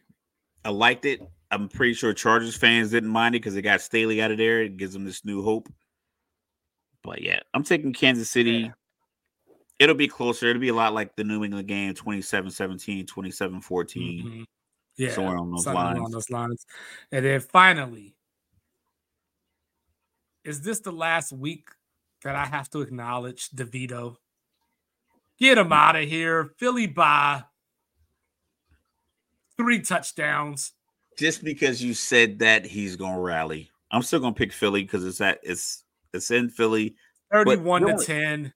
It'll still feel like it still feel like pretty much a home game because Philly. I mean, I know people familiar with the tri-state area, but it's not that long to get to Philly if you're a Giants fan, unless you're a Giants fan like Long Island. But most Long Island fans are Jets fans. But if you're like a Giant fan from North Jersey, you get on the turnpike, get down. So it's not like a crazy drive for it to be. I think the link's like 70,000 seats. I can see it being, you know, 28, 30,000 Giants fans without like, you know, nothing crazy. 20 plus, 25 at least. Yeah. 25, 30,000. to watch this embarrassment. I love it. Go I watch mean, it. Hey, if overrated city, overrated quarterback, whoa, all that. Whoa, yeah. Whoa. I said it. You talking I about? It. New York City? The greatest yeah. city in the world. The city has more postcards than any other city in the world combined. Yeah, that okay. city. In rotation, yeah. Yeah. The city that has more tourists. place. Yeah. Second best pizza, because best pizzas in Jersey. Shout out. When when when your claim to fame is Mr. Logical talking about watching a homeless dude on the bus. That's yo, that's the best part of it. I'm telling you, yo, some of the most entertaining shit you'll see in the city is like stuff that. The only thing I like about New York is Seinfeld. Telling you, man, like they probably filmed that in L.A. And uh, Wu Tang Clan. A dude you with a cape on, quoting lyrics from Captain America. I don't know where he's getting his words from. Or dude just start rapping while you walking down the street, no shoes on. yeah. Or like the dude rocking, you know, it's riding through the city playing the George Michael Christmas song in the little the little bike and buggy. I think or, I like LA better. I'm telling you, man. Like you gotta get in a you gotta get in a cab. you gotta get in a New York City cab, right? I was I'm with that like New York is great. So we get in this cab, right? It's a minivan. Get a minivan. We're going from Dumbo to Williamsburg, Brooklyn. It's like super gentrified, but we, you know, we're trying to hang out. So there's an Jay Z could have bought Dumbo. And you know yeah. how he feel right now? Yeah. Dumbo. Dumbo. So it's an ambulance, probably. I'm gonna say six cars behind us. We're at the light. Two cars in front of, like a cab, another car in front of us at the light. We're in the cab. So people start moving out of the way because the ambulance is coming through. The ambulance is kind of driving up on the median. My cab driver sees that the people are moving out of the way for the ambulance. So he just takes off in the lane where the ambulance is supposed to go as far as he can go. He just riding out because people see the ambulance coming. They get out of the way. He's driving. He's like, I'm taking it, I'm taking it, I'm taking it. So then it got to a point where he had to move out of the way for the ambulance because we went like a couple of blocks doing this, just letting the ambulance basically be the lead blocker from behind. Ambulance gets around us. He immediately gets behind it he probably saved us like 15 minutes uh in the uh in waiting from you know try to get from where we were going and then on the on the parkway trying to get from like i said from dumbo over to williamsburg it just was chaos but it was so it was no shocks in the van you could feel every bump in the road but it just was chaos and if you get in a cab outside of Manhattan, Manhattan is super slow. You can't even get up to speed. But if you get in a cab anywhere outside of like the boroughs, you're gonna have a story like that. New York is just great. It's just great. Seventh Street Burgers, shout out, best smash burger you, you'll have for six dollars. It was incredible. Yeah. So I mean, DeVito is probably gonna lose. Philly yes. is dope. The tri-state area is dope. I love it. I love all the fans out here who who chimed in. Shout out to John and Molly's. I had an argument with some guys about the 76ers. He's still gonna owe me a shot. Um, shout out the Beanie Sigel. Shout out to Oskino. Yo, crazy. Shout out, shout yo, out to Evolution. young, shout out to young Chris. Even though Jay Z stole your flow. Listen, when I went to a club in Philly back in 03, it was a Tuesday night. It was Tuesday shampoo? night. Club no, it was Club Evolution. Tuesday okay. night. It was jam packed. Tuesday in September, not a summer night. September, Tuesday night in September, it was jam packed. And I was looking at my boy. I'm like, yo, is this what it's like all the time in Philly? He was like, yo, any night, it's like this. Any night, I was like, it was bananas. So shout out to Philly. Shout out to you know Jersey, Philly. obviously East Rutherford, MetLife Stadium. Even though Baltimore, Even though Baltimore done passed y'all on the cheesesteaks now, you know what I'm saying? I still love Cap. Cap, stop it. You know what I'm saying? Stop Cap is it. what's on your head. That's what that's what a cap is. Stop it. Yo, You know what I'm if you don't- saying? you can't get a better cheesesteak out of this area, man. You You can't. but but you can get we Couldn't talked get it about with John Kobe Morant beef. the other. We talked about Ja Morant the other night. How about the Grizzlies with that 13 point win over the Pacers tonight? No LeBron tonight, so of course the Lakers are getting work. I Ah, told you now pre-show. Well, it was it was like 21. la- I mean, it was like uh yeah, it was like 11 last I looked. Um Yeah. I told you that the Wizards are coming through to get a win tonight. You know, what I'm saying go? currently currently up by 15 on Portland with 758 left in the third, so they got time to blow it. But so far, so good. But what we're here to talk about is the one, the only Zion Cheeseburger Williams getting his money taken away. Etouffee. Etouffee, Getting his money- Etouffee Williamson. crawfish, everything. You know what I'm saying? Po' boys everywhere. Getting it all, getting his money taken away, no guarantees. They have the right, if this keeps up, he does have the right to get the guarantees back from what I was reading. You know, he can Yeah. meet the weight, you know, restrictions and all this stuff, and he can There's get the some money back. benchmark stipulations that he can meet that will get him his money back. but but as it stands right now, they could theoretically cut him after next season and not owe him anything. What Mr. Logical think about this? Cut him. I'd cut him. I'd Oh, cut yeah? him because if I have to tell you to be in shape so I can pay you $231 million, then obviously something's not lining up with either your desire to play for my team or your desire to play the sport at all. And I get that money can't be your greatest motivator because studies have shown that that's not the case. I'm not saying that Mhm. simply because he has a 231 $31 million contract that that should be the sole piece of his motivation. But it should be a large part of your motivation because of what 231 million dollars can do for you as a person. We people talk about generational wealth recently. That's your first big contract. If you play it out properly, you're getting like if we look at Jaylen Brown's contract, got him $340 million. The next big deal is probably who's young, probably up up and coming for a deal. Maybe Luka. I don't know if Luka got his his extension yet, but maybe No, he's in he that hasn't. window. So he's in that window to get one. So that 340 is probably 365 with Luka, 360, 365. Mark Cuban's the, the eccentric billionaire. Now you're in there.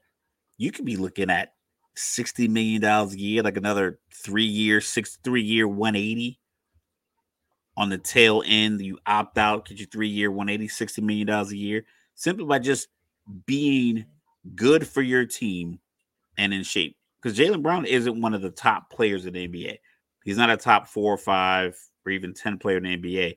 He's just really, really good for his team. Might not even be 15. And he just he just in the position to he's ready to be in position to get this contract. Zion, you're you're literally for your lack of work putting yourself in a position where you're not in position for the next contract. So You know if I gotta- Zion makes- if I have to incentivize you with this money and these these stipulations, like he shouldn't even be close to that. I'd know cut what. I Zion makes walk. me think about? He makes me think about this girl I was talking to back in the day. and I and you know I had to hit her with the mace, you know, like you know I'm just saying that to get you mad. And we were having our conversation, and she was like, "No, but I just love you so much, and you just can't get right." And I said, "You don't love me. You love the idea of me." The Pelicans don't love Zion.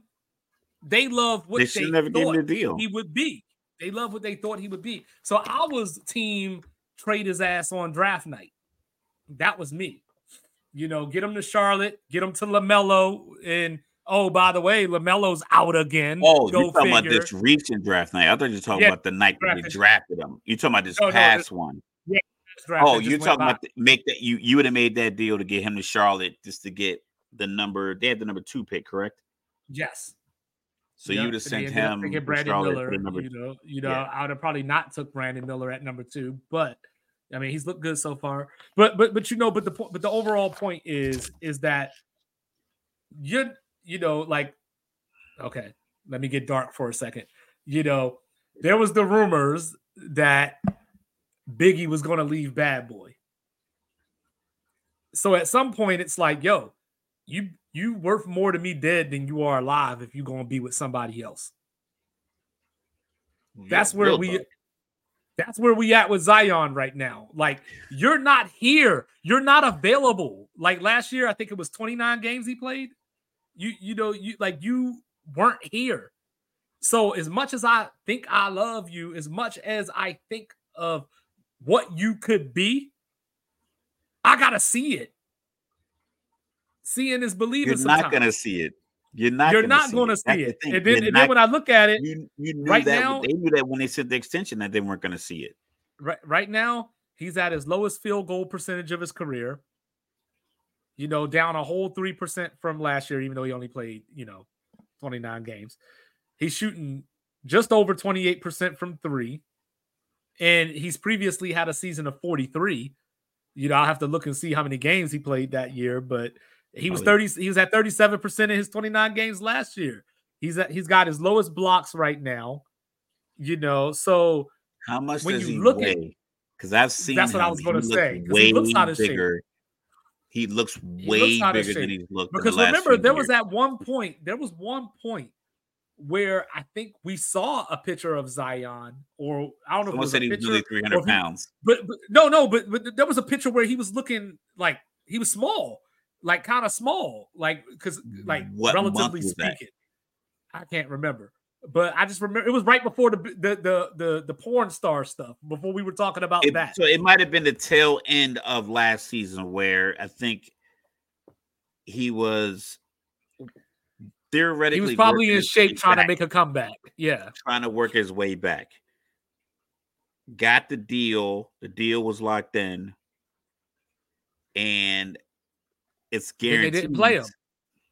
They didn't play him. Maybe they didn't play him because they didn't want to hit these benchmarks. Because, uh, sh- you know, I want to give credit when I had this, when I heard this conversation from. We talked about this in a pre-meeting on the Odd Couple. Chris Broussard, Rob Parker. Their conversation around this issue around the draft time was do you want to be the GM that sends Zion to another team and he turns into a superstar, not necessarily like LeBron or KD, but just an NBA superstar? Like turn him into a superstar, or do you want to keep him and pay him and it's a it's a dud? I I'm personally would have I would have taken the route of trading him while you had some value. You not you're not gonna get the projected value for him simply because you any any business negotiation will look at the fact like Shannon Sharpe said this on one when he was back on Undisputed. He's like, if I know you got get you have to get rid of this car and it's worth ten thousand, but I know you gotta get rid of it. I'm not gonna offer you 10. I'm offer you seven. Because I know for whatever reason, whatever situation you're in, you gotta get rid of this car, even though it's worth 10. I'm not gonna give you 10 because I know you can't keep it. You were gonna get pennies on a dollar for Zion. You might have only gotten the number two pick from Charlotte and maybe maybe one or two role players. Maybe that's all you were gonna get. But you make that move and then you pair Ingram with Brandon Miller, and you see where you can go with that with the role players. Because now you simply don't even have to answer the Zion Williamson question. Even if you become successful in Charlotte, If he doesn't, all those questions about his weight, all those questions about his contract, all those questions about his work ethic, all the drama with the off the court stuff. That listen, it happens, it sucks, but that's not your problem. So now as a GM, and LaMelo can't stay healthy anyway. My phone's not blowing up all day where I got to answer questions about this, you know, quote unquote distraction, for lack of a better word. Mm-hmm. I have my Mhm. team. The coach has his players. You can make make your run with that. On top of the fact that he hasn't really shown you, like, oh, this is, I am a valuable asset. It's not like they're on TV. You don't see a bunch of people wearing Zion Williamson's jerseys. I don't think he's in the top jersey sales. They're hardly on TV.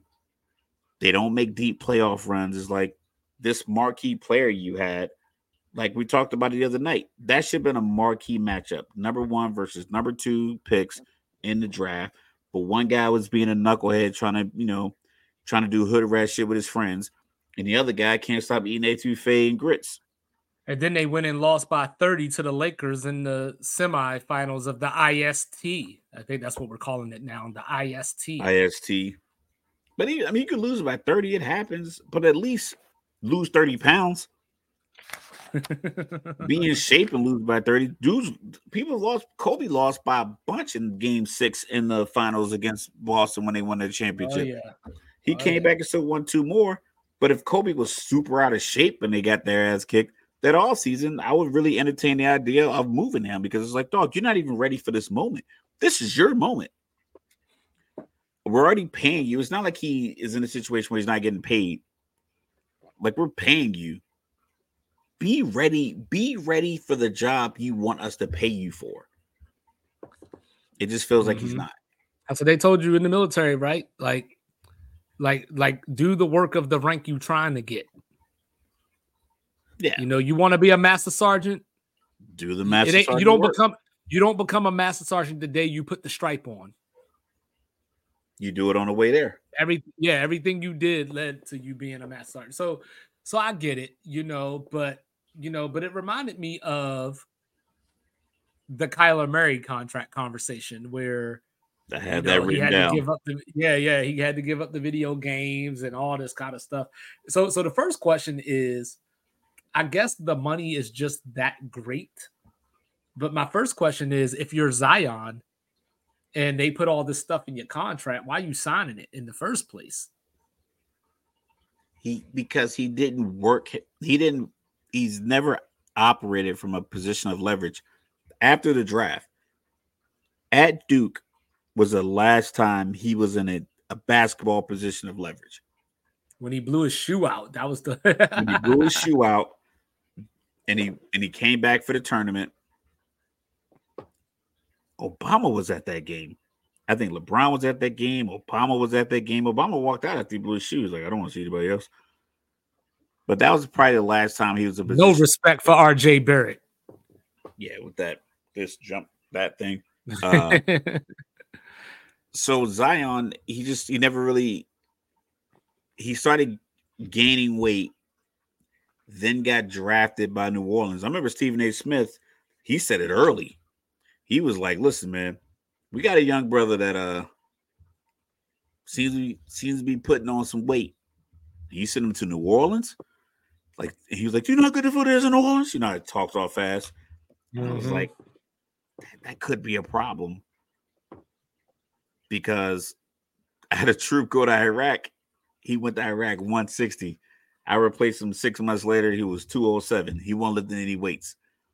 I was like, "Dog, how you put on 30, 30, 40 pounds in Iraq? He was like, Usually you lose 30. We went, we went there. He's like, I'll show you. And I went to the chow hall and I was like, all the food, the chicken wings, the chicken breast, the grilled cheese steak. Uh, what is what else they had? Like Indian food night, soul food night. Well, yeah. took How you did Yeah. with the Mongolian. yeah, Mongolian, the cookies and ice cream. Well, we would eat, and then he was taking a bowl of ice cream in the truck back to the shop. I'm like, that's how you put on all this weight in Iraq because it's just the food was everywhere. It's free and it was very good. Then he kept getting injured, and then he was pretty much I want to say he was coddled because I don't want to say I have inside information, but he was their flagship marquee player. So I don't know if people were on him the way they should have. I know CJ McCollum alluded to people not being ready for injury. Rumor has it was either about BI or was about Zion. Mm-hmm. Either way, people shouldn't have to sneak this and drop hints about you being ready. Especially if you look around the league. Look at the guys winning champ- championships. Steph never looks out of shape. Mm-hmm. Never. Even Draymond with his antics always looks ready. Clay always looks ready. KD always ready. LeBron always ready. Mm-hmm. You know, these guys are you rarely see these guys just balloon up. Rumored to like nearly 285, 300 pounds. Like, dog, you play Mhm. basketball. You can't be 300 pounds. You out That's here weighing six. more than the lineman. Yeah, you out here like a Cleveland Browns lineman. Better No get in the gym with. Desmond Bane. Yeah. So what? What other? uh I know you had some other contracts you wanted to talk about too. Oh, we talked about the Bobby Bonilla contract. Yes. him him getting paid forever. The 2035. contract that just came out. So they deferred. I don't know how this is even legal, but it looks like he's getting $68 million from 2034 to 2043. Uh, like I said, we had the video game clause, and, and that's another thing is like, if I gotta put in your contract you got to be on time to work 80% of the week or it gets voided. I got to really think to myself, like, yo, am I really late to work that much to the point where it has to be in the contract? I'm like, or if I'm the team, if I even got to ask this, if, why if do I, have want to? Put the, if I have to put that in there, if I have to put, I need, I need you contractually aware that I expect your level of preparedness to be this high. I need which you to read the playbook four hours a week. You know what I mean? like Mike Tomlin says the standard Mike Tomlin says the standard is the standard. So whatever standard you set, that's the standard. So if I gotta contractually mandate that you meet the standard, I cannot offer you a contract that's two hundred million dollars plus a quarter of a billion. Kyler Murray got a quarter of a billion dollars. And within that contract, they told him he has to study film and not play video games. Zion Williamson got $231 million to play basketball for a few years. And in that contract, they were like, yo, dog, uh, you got to stay under this weight limit. my dog. It's just So they like, let that construct in and of itself. And then on top, of, I get you miss games, but Like- you are a big guy that, that has knee injuries. Is that Bert Kreischer? It is Bert Kreischer. Always taking the shirt off. You have knee injuries. So stop adding weight. stop adding weight to your knees. Mm-hmm. Like, I mean, we all military people, you, you know, you had, I have flat feet, knee injuries, stuff like that. Mhm. I'm like, okay, yeah, I might not always take a bunch of weight off, but I'm like, you know what? Let me spend the money on comfortable shoes. Let me get Well, what I- insoles. Let me, let me, if I'm gonna work out, let me get the proper shoes.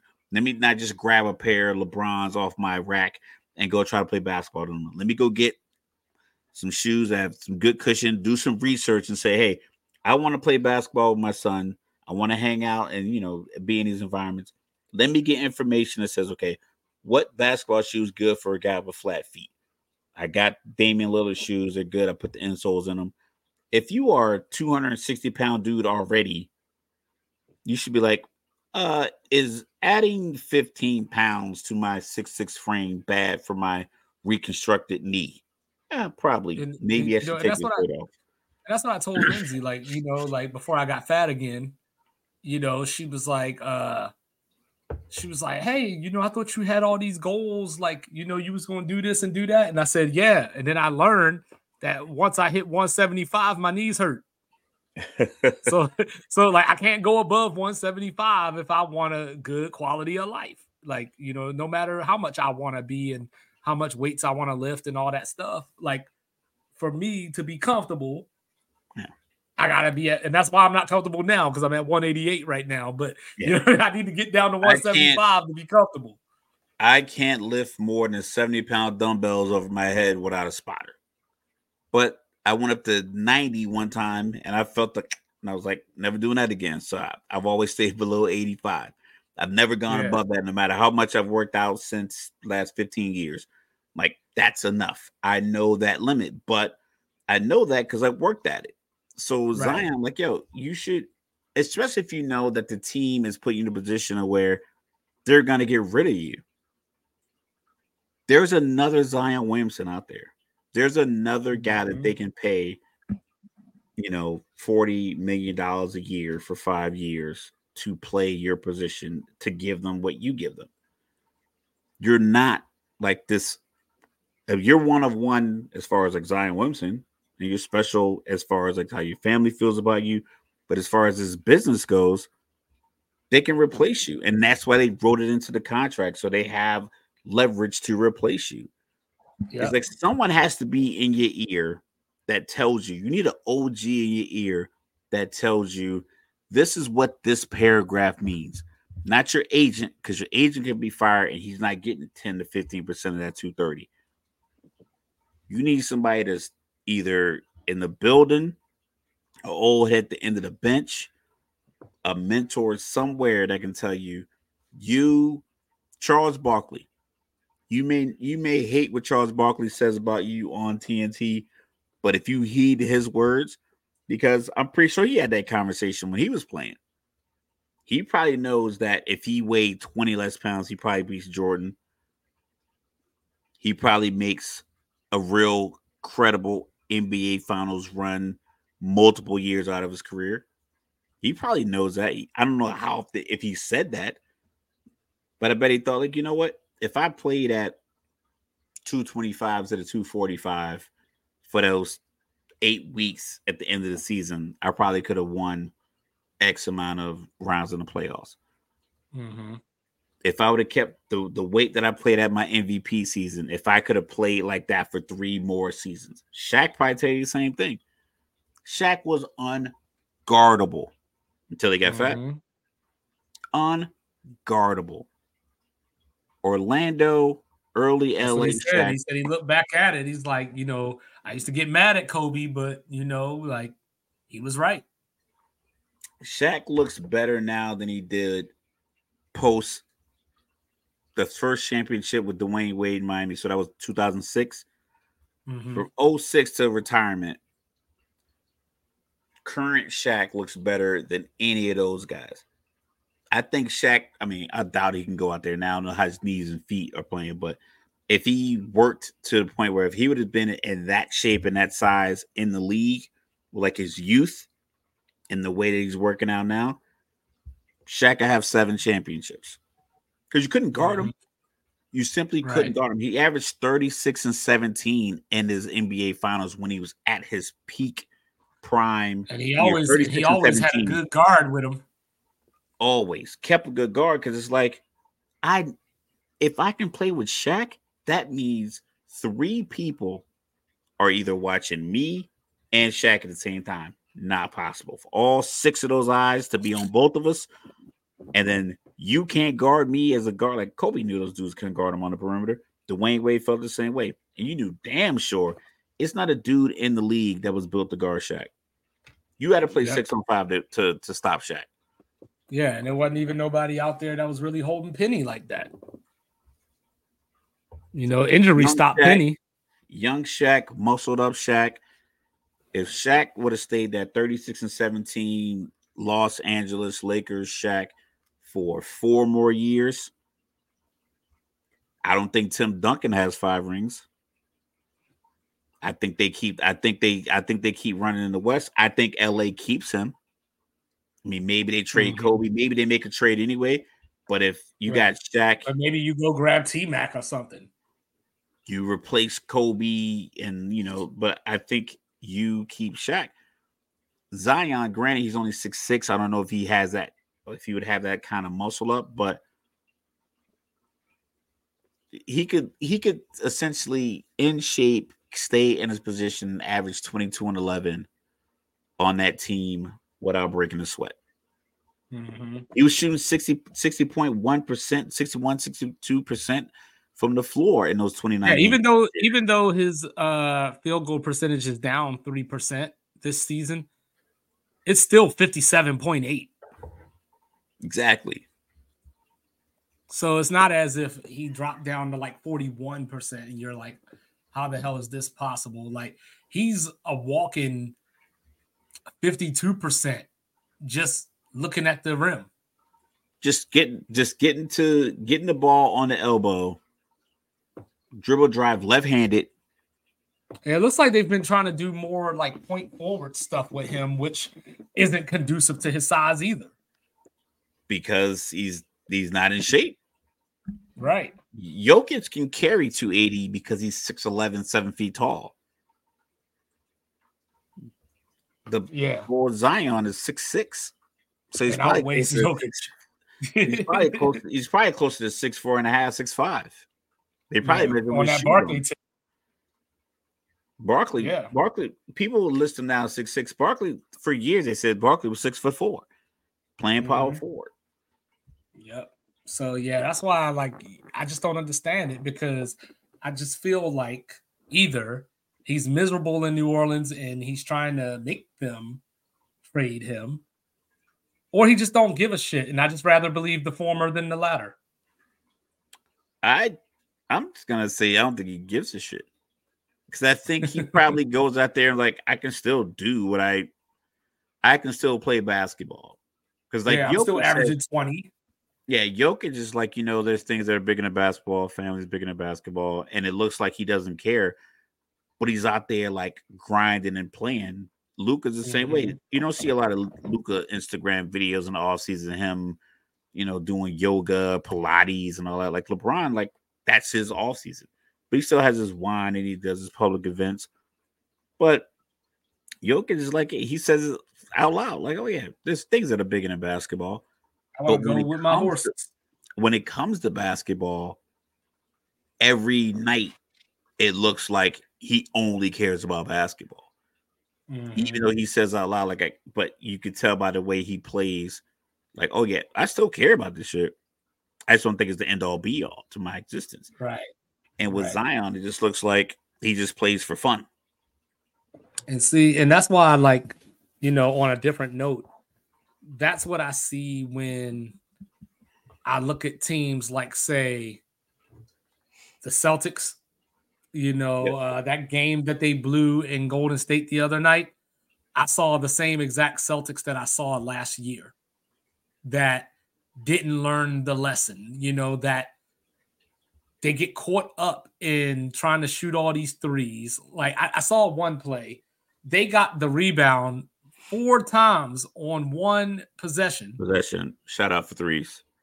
shot threes and, and didn't make any of them. I think they scored something like four points in overtime, you know, because they just kept jacking shots. And it's like, look, you know, and I know, you know, this is one of those, you know, sports reports is ordered, take your shots, but Jayson Tatum and Jaylen Brown are supposed to be what we thought Kawhi and Paul George were going to be.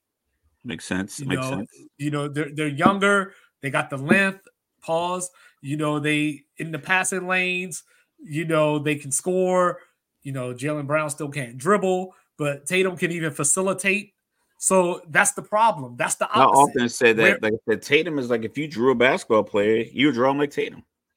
Well, that's the but that's the problem. It's the opposite because you got Kawhi and Paul George. So Kawhi here, Paul George here. Whereas in Boston, Tatum is the Paul George, but he's the one that's here, and Brown is the Kawhi that's here. You know, with the killer instinct that Paul George probably doesn't have. the, the thing that I think will save Boston is that they they have Jrue Holiday. They have they have a a brain that can stick his head in the huddle and give like championship authentic championship guidance to the other four people looking at him when the five guys go on the floor. So mm-hmm.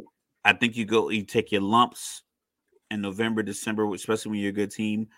but when it comes down to it, they're up four in late March and they can close out Philly and, and get the number one seed in the East. Jrue Holiday will be, hey, this is what you got to do here. I'm gonna take Maxey out. You two got to double and be because he's gonna kick out here. Get it to Melton. He doesn't make pressure shots. Like that conversation on the floor, like that that point guard extension of the coach because we know the coach is still working through his lumps because he was kind of abruptly put in that position because of Ime Udoka's, you know, termination, mm-hmm. early termination last mm-hmm. year.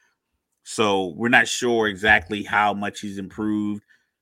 We were highly critical of him in the postseason, like especially in those Miami runs.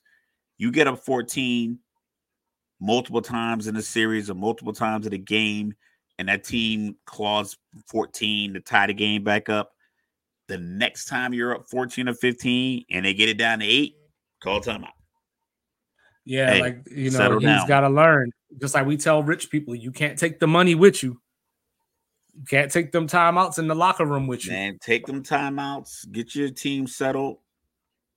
Figure it you know, out. He must have been what he must have been watching Phil Jackson growing up. You know, because Phil Jackson Phil was Jackson had a great philosophy he had a great philosophy, but he didn't let it go from 16 to zero multiple times. Well, he series. also he also had, you know, three of the top 10 players of all time, too. yeah, sometimes you play with skills, good luck will happen. I mean, you know, but but you know, but yeah, so Boston, you know, like I said, like you said, I'm I, I'll give the benefit of the doubt and say that it's early, but I just don't like it because I feel like it's what doomed. I saw some of the same things that doomed them last year in the playoffs.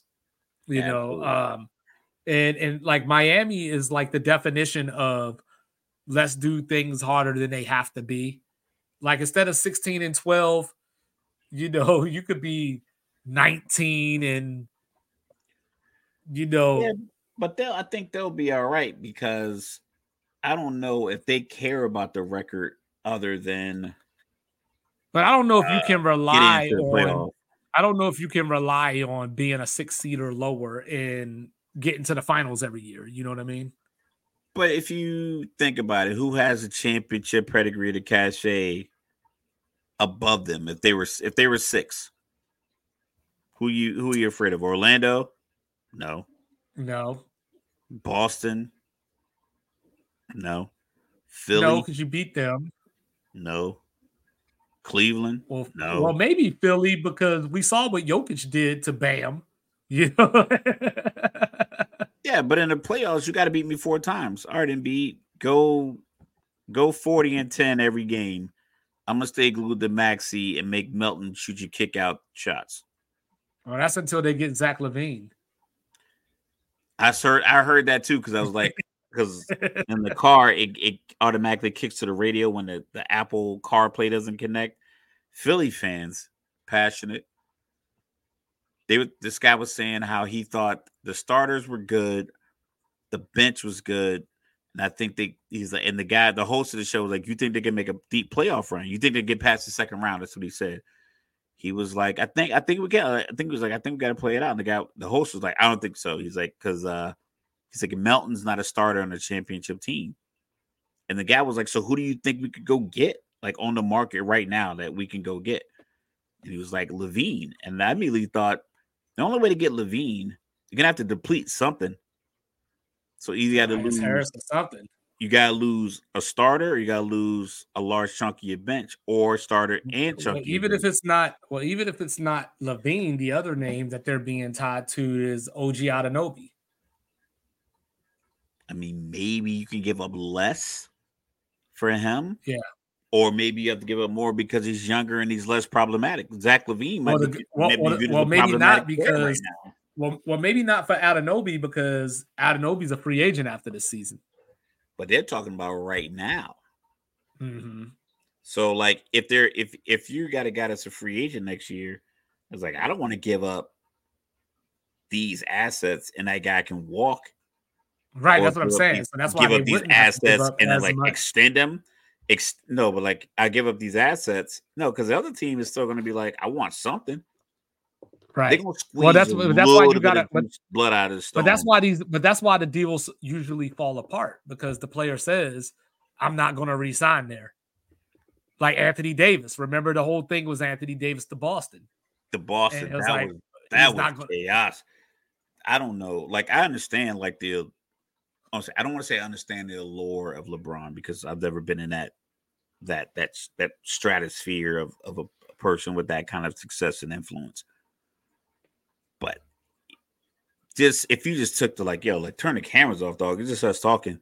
So you wanted to give up the whole young bench that we have to go get AD right now, or just wait till the off season and sign him Carmelo. and potentially keep like like he's like, yo, call your boy Carmelo and ask him how he felt about the deal after he gutted the Knicks to get to New York.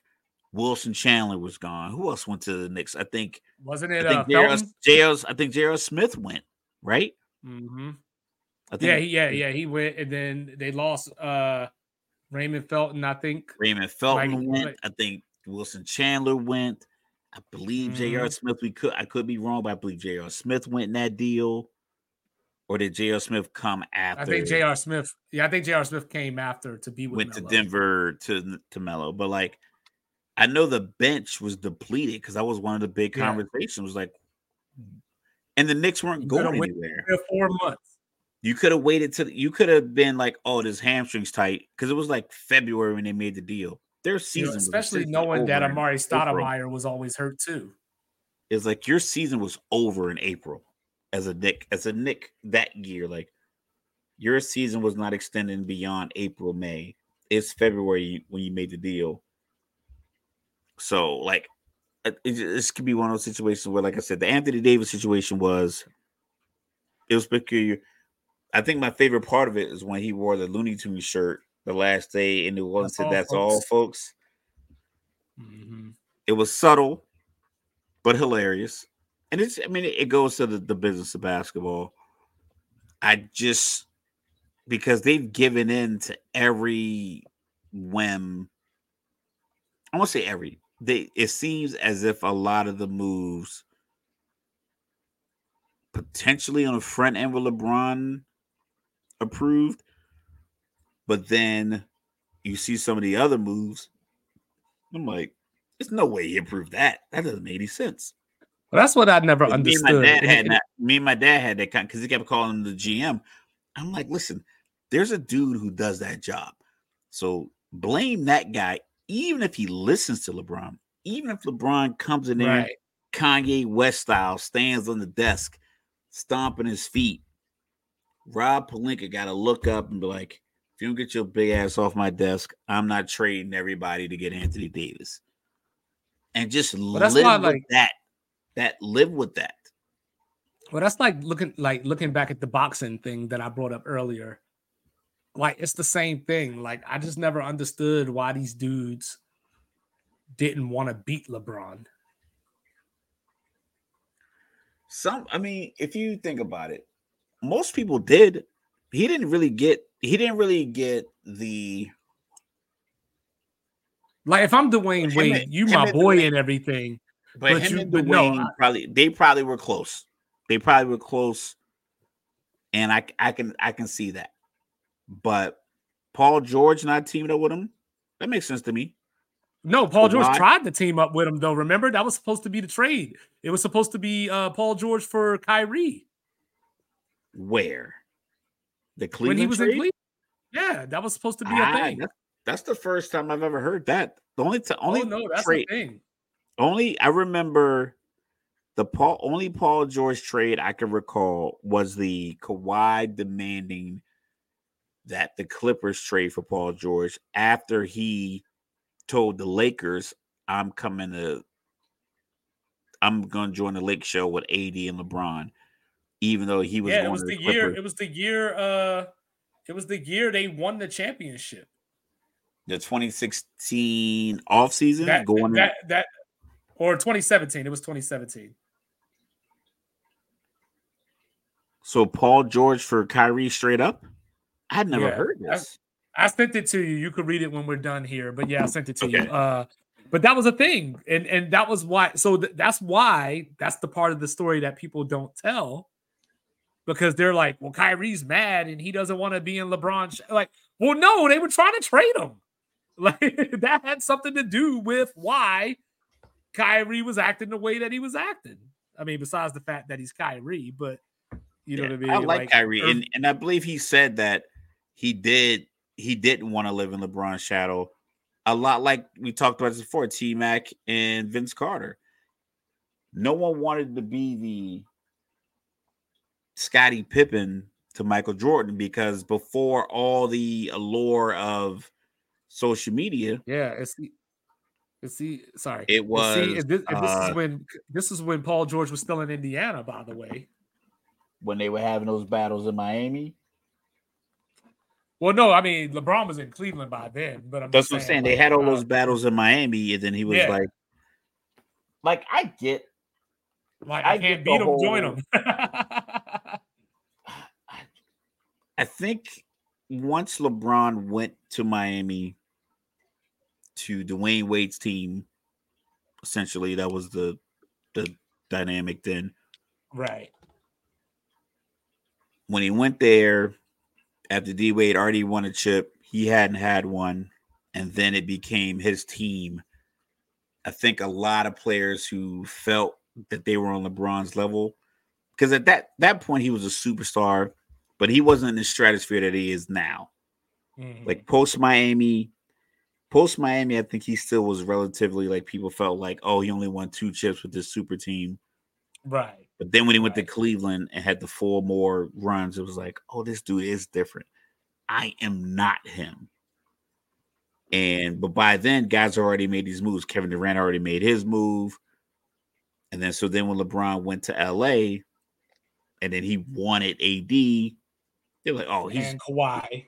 And Kawhi. And it was like, I was like, this this is worse than the, the Miami, the Miami Heatles. And Kawhi was like, I don't want to do that.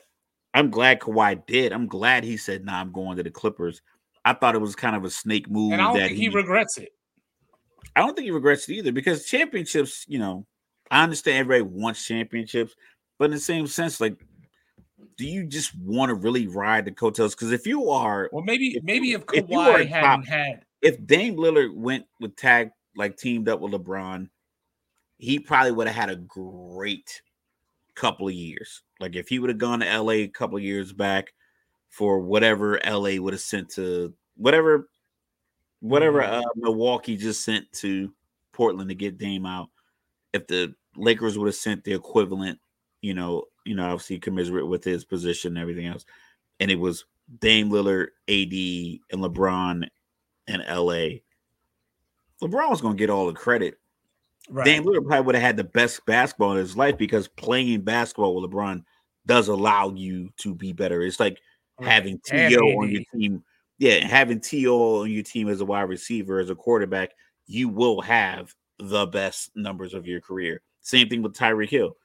Like you will have the best numbers of your career because that guy's on your team. Mm-hmm. But when it comes down to it, Tua was in the MVP race higher than Tyreek. Patrick Mahomes won. He was in higher in the MVP race. Mm-hmm.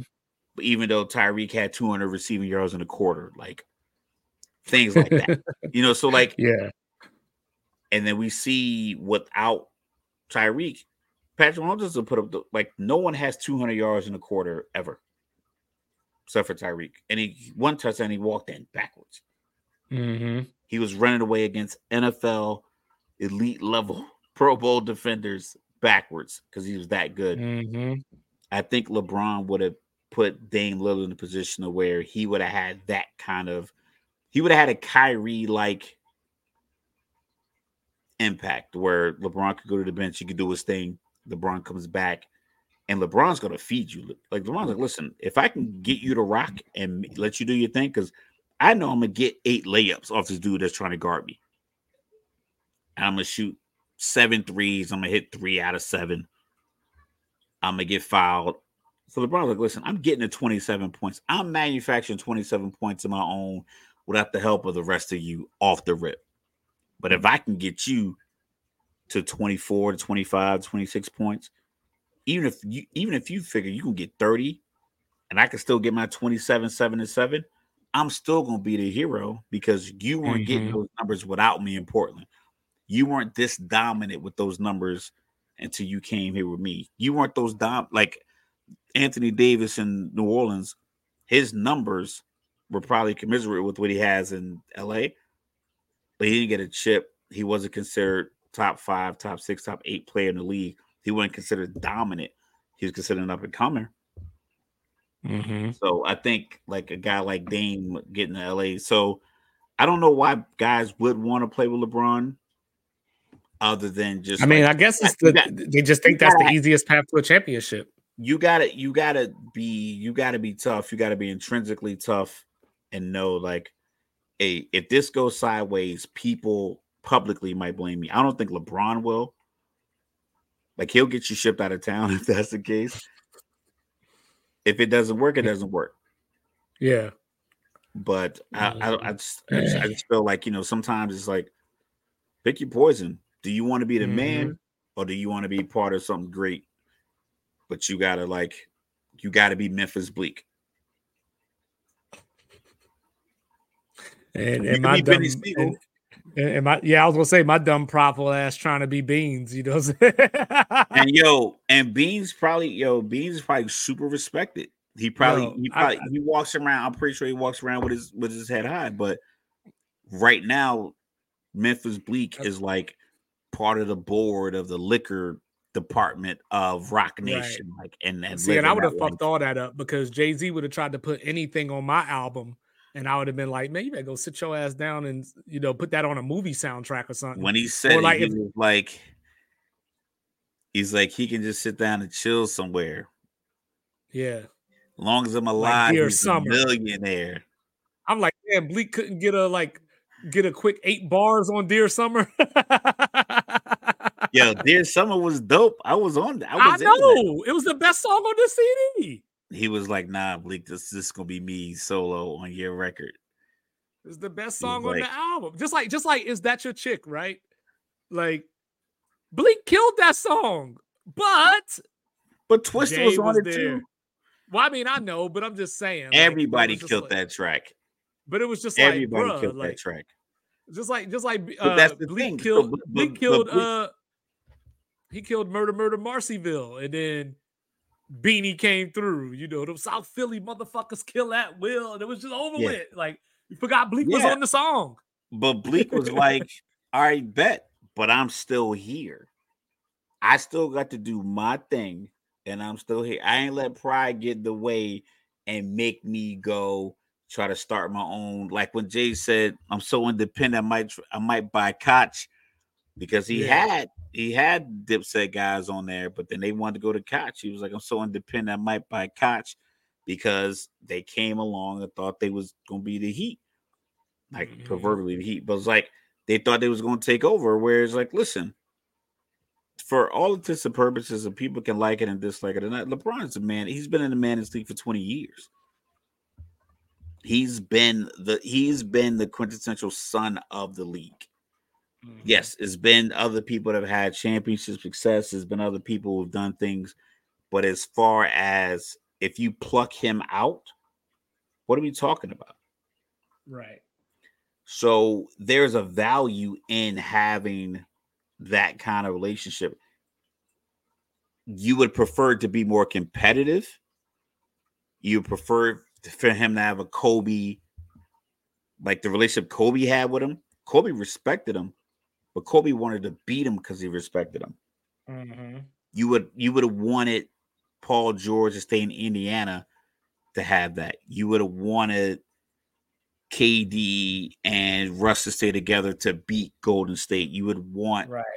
Golden State to not call KD so they can keep like listen, this Let's core group of guys that that we grew up with, we need to go back and let the league know our 73 wins were in a fluke.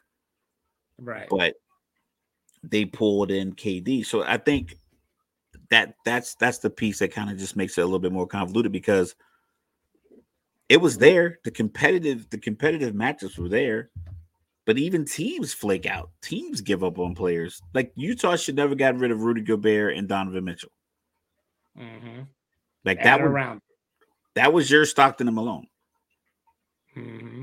Like, okay, you don't get Yeah. any chips. How many people win Now look at Rudy Gobert. You know, what I'm saying with the best record in the league. out here playing his role. DeAndre Ayton, yo, you should have figured out a way to make it pop in Phoenix. You know, Like, Monty was gone. You know, what I'm saying you ain't had no reason to be mad. You should have figured out how to make it work with Monty. Like, I just once again, Yeah, I like these guys, maybe they'll get on the podcast in four or five years and and spill the whole tea like Jeff Teague. Shout out to Jeff Teague's podcast, which is incredible. I, I love listening to his stories, even on like too many clips. It's just so Yeah. much detail, it's just so funny. But that that's the thing is like you you have you have this competitive nature, competitive balance, and these guys are all friends. And, and dudes need to stop fronting with this this this concept that the dudes in the '80s weren't friends. They were friends because Yeah, Barkley Michael Jordan was, was smoking cigars with Danny Ainge. he was playing golf with him before a playoff game. Yeah. He played 18 holes with him before. we a just playoff didn't game. have the uh we just didn't have social media to point it out. Yeah, but It it, was but Jordan happening. said it since then. Yeah, and Charles Barkley was was with other NBA players when he threw that dude through the, the window at the bar that weren't on his Mhm. team. They were all hanging out. Him and Jordan would hang out all the time. These guys hung out Yeah. all the time. They were friends. They were all the time. they were the only people who could relate to their life. You think they're not going to hang out? How many people Right. live that life? Right. You know, so-. But yo, we live this life so you don't have to. Sports reports is ordered. You know what I'm saying? Biggest movement since Dipset. Holla at your boys. We be back on Dip, dip, Tuesday. You know what I'm saying? We be back on Tuesday. Two five daily coming at you. Happy Logically speaking, holidays, coming Merry soon. Christmas, Happy holidays, Merry Christmas, Happy Kwanzaa, Happy, Happy Hanukkah, Hanukkah, Happy Chinese New Year. I don't even know when it is. Shabbat what I'm saying? I think it's Happy February or Boxing Day, something. Canada, Happy, New Year's. Happy, Happy Boxing Flag Day, Day. Canada, Boxing Day or Flag Day. no, Boxing Day. Flag Day is our day. Yeah, You know Happy? Boxing Yeah. Day, Canada. You know what I'm saying? All that. You know what I'm saying? Just be happy, be merry, and come back on Tuesday with us. Tell your grandma about us. Peace.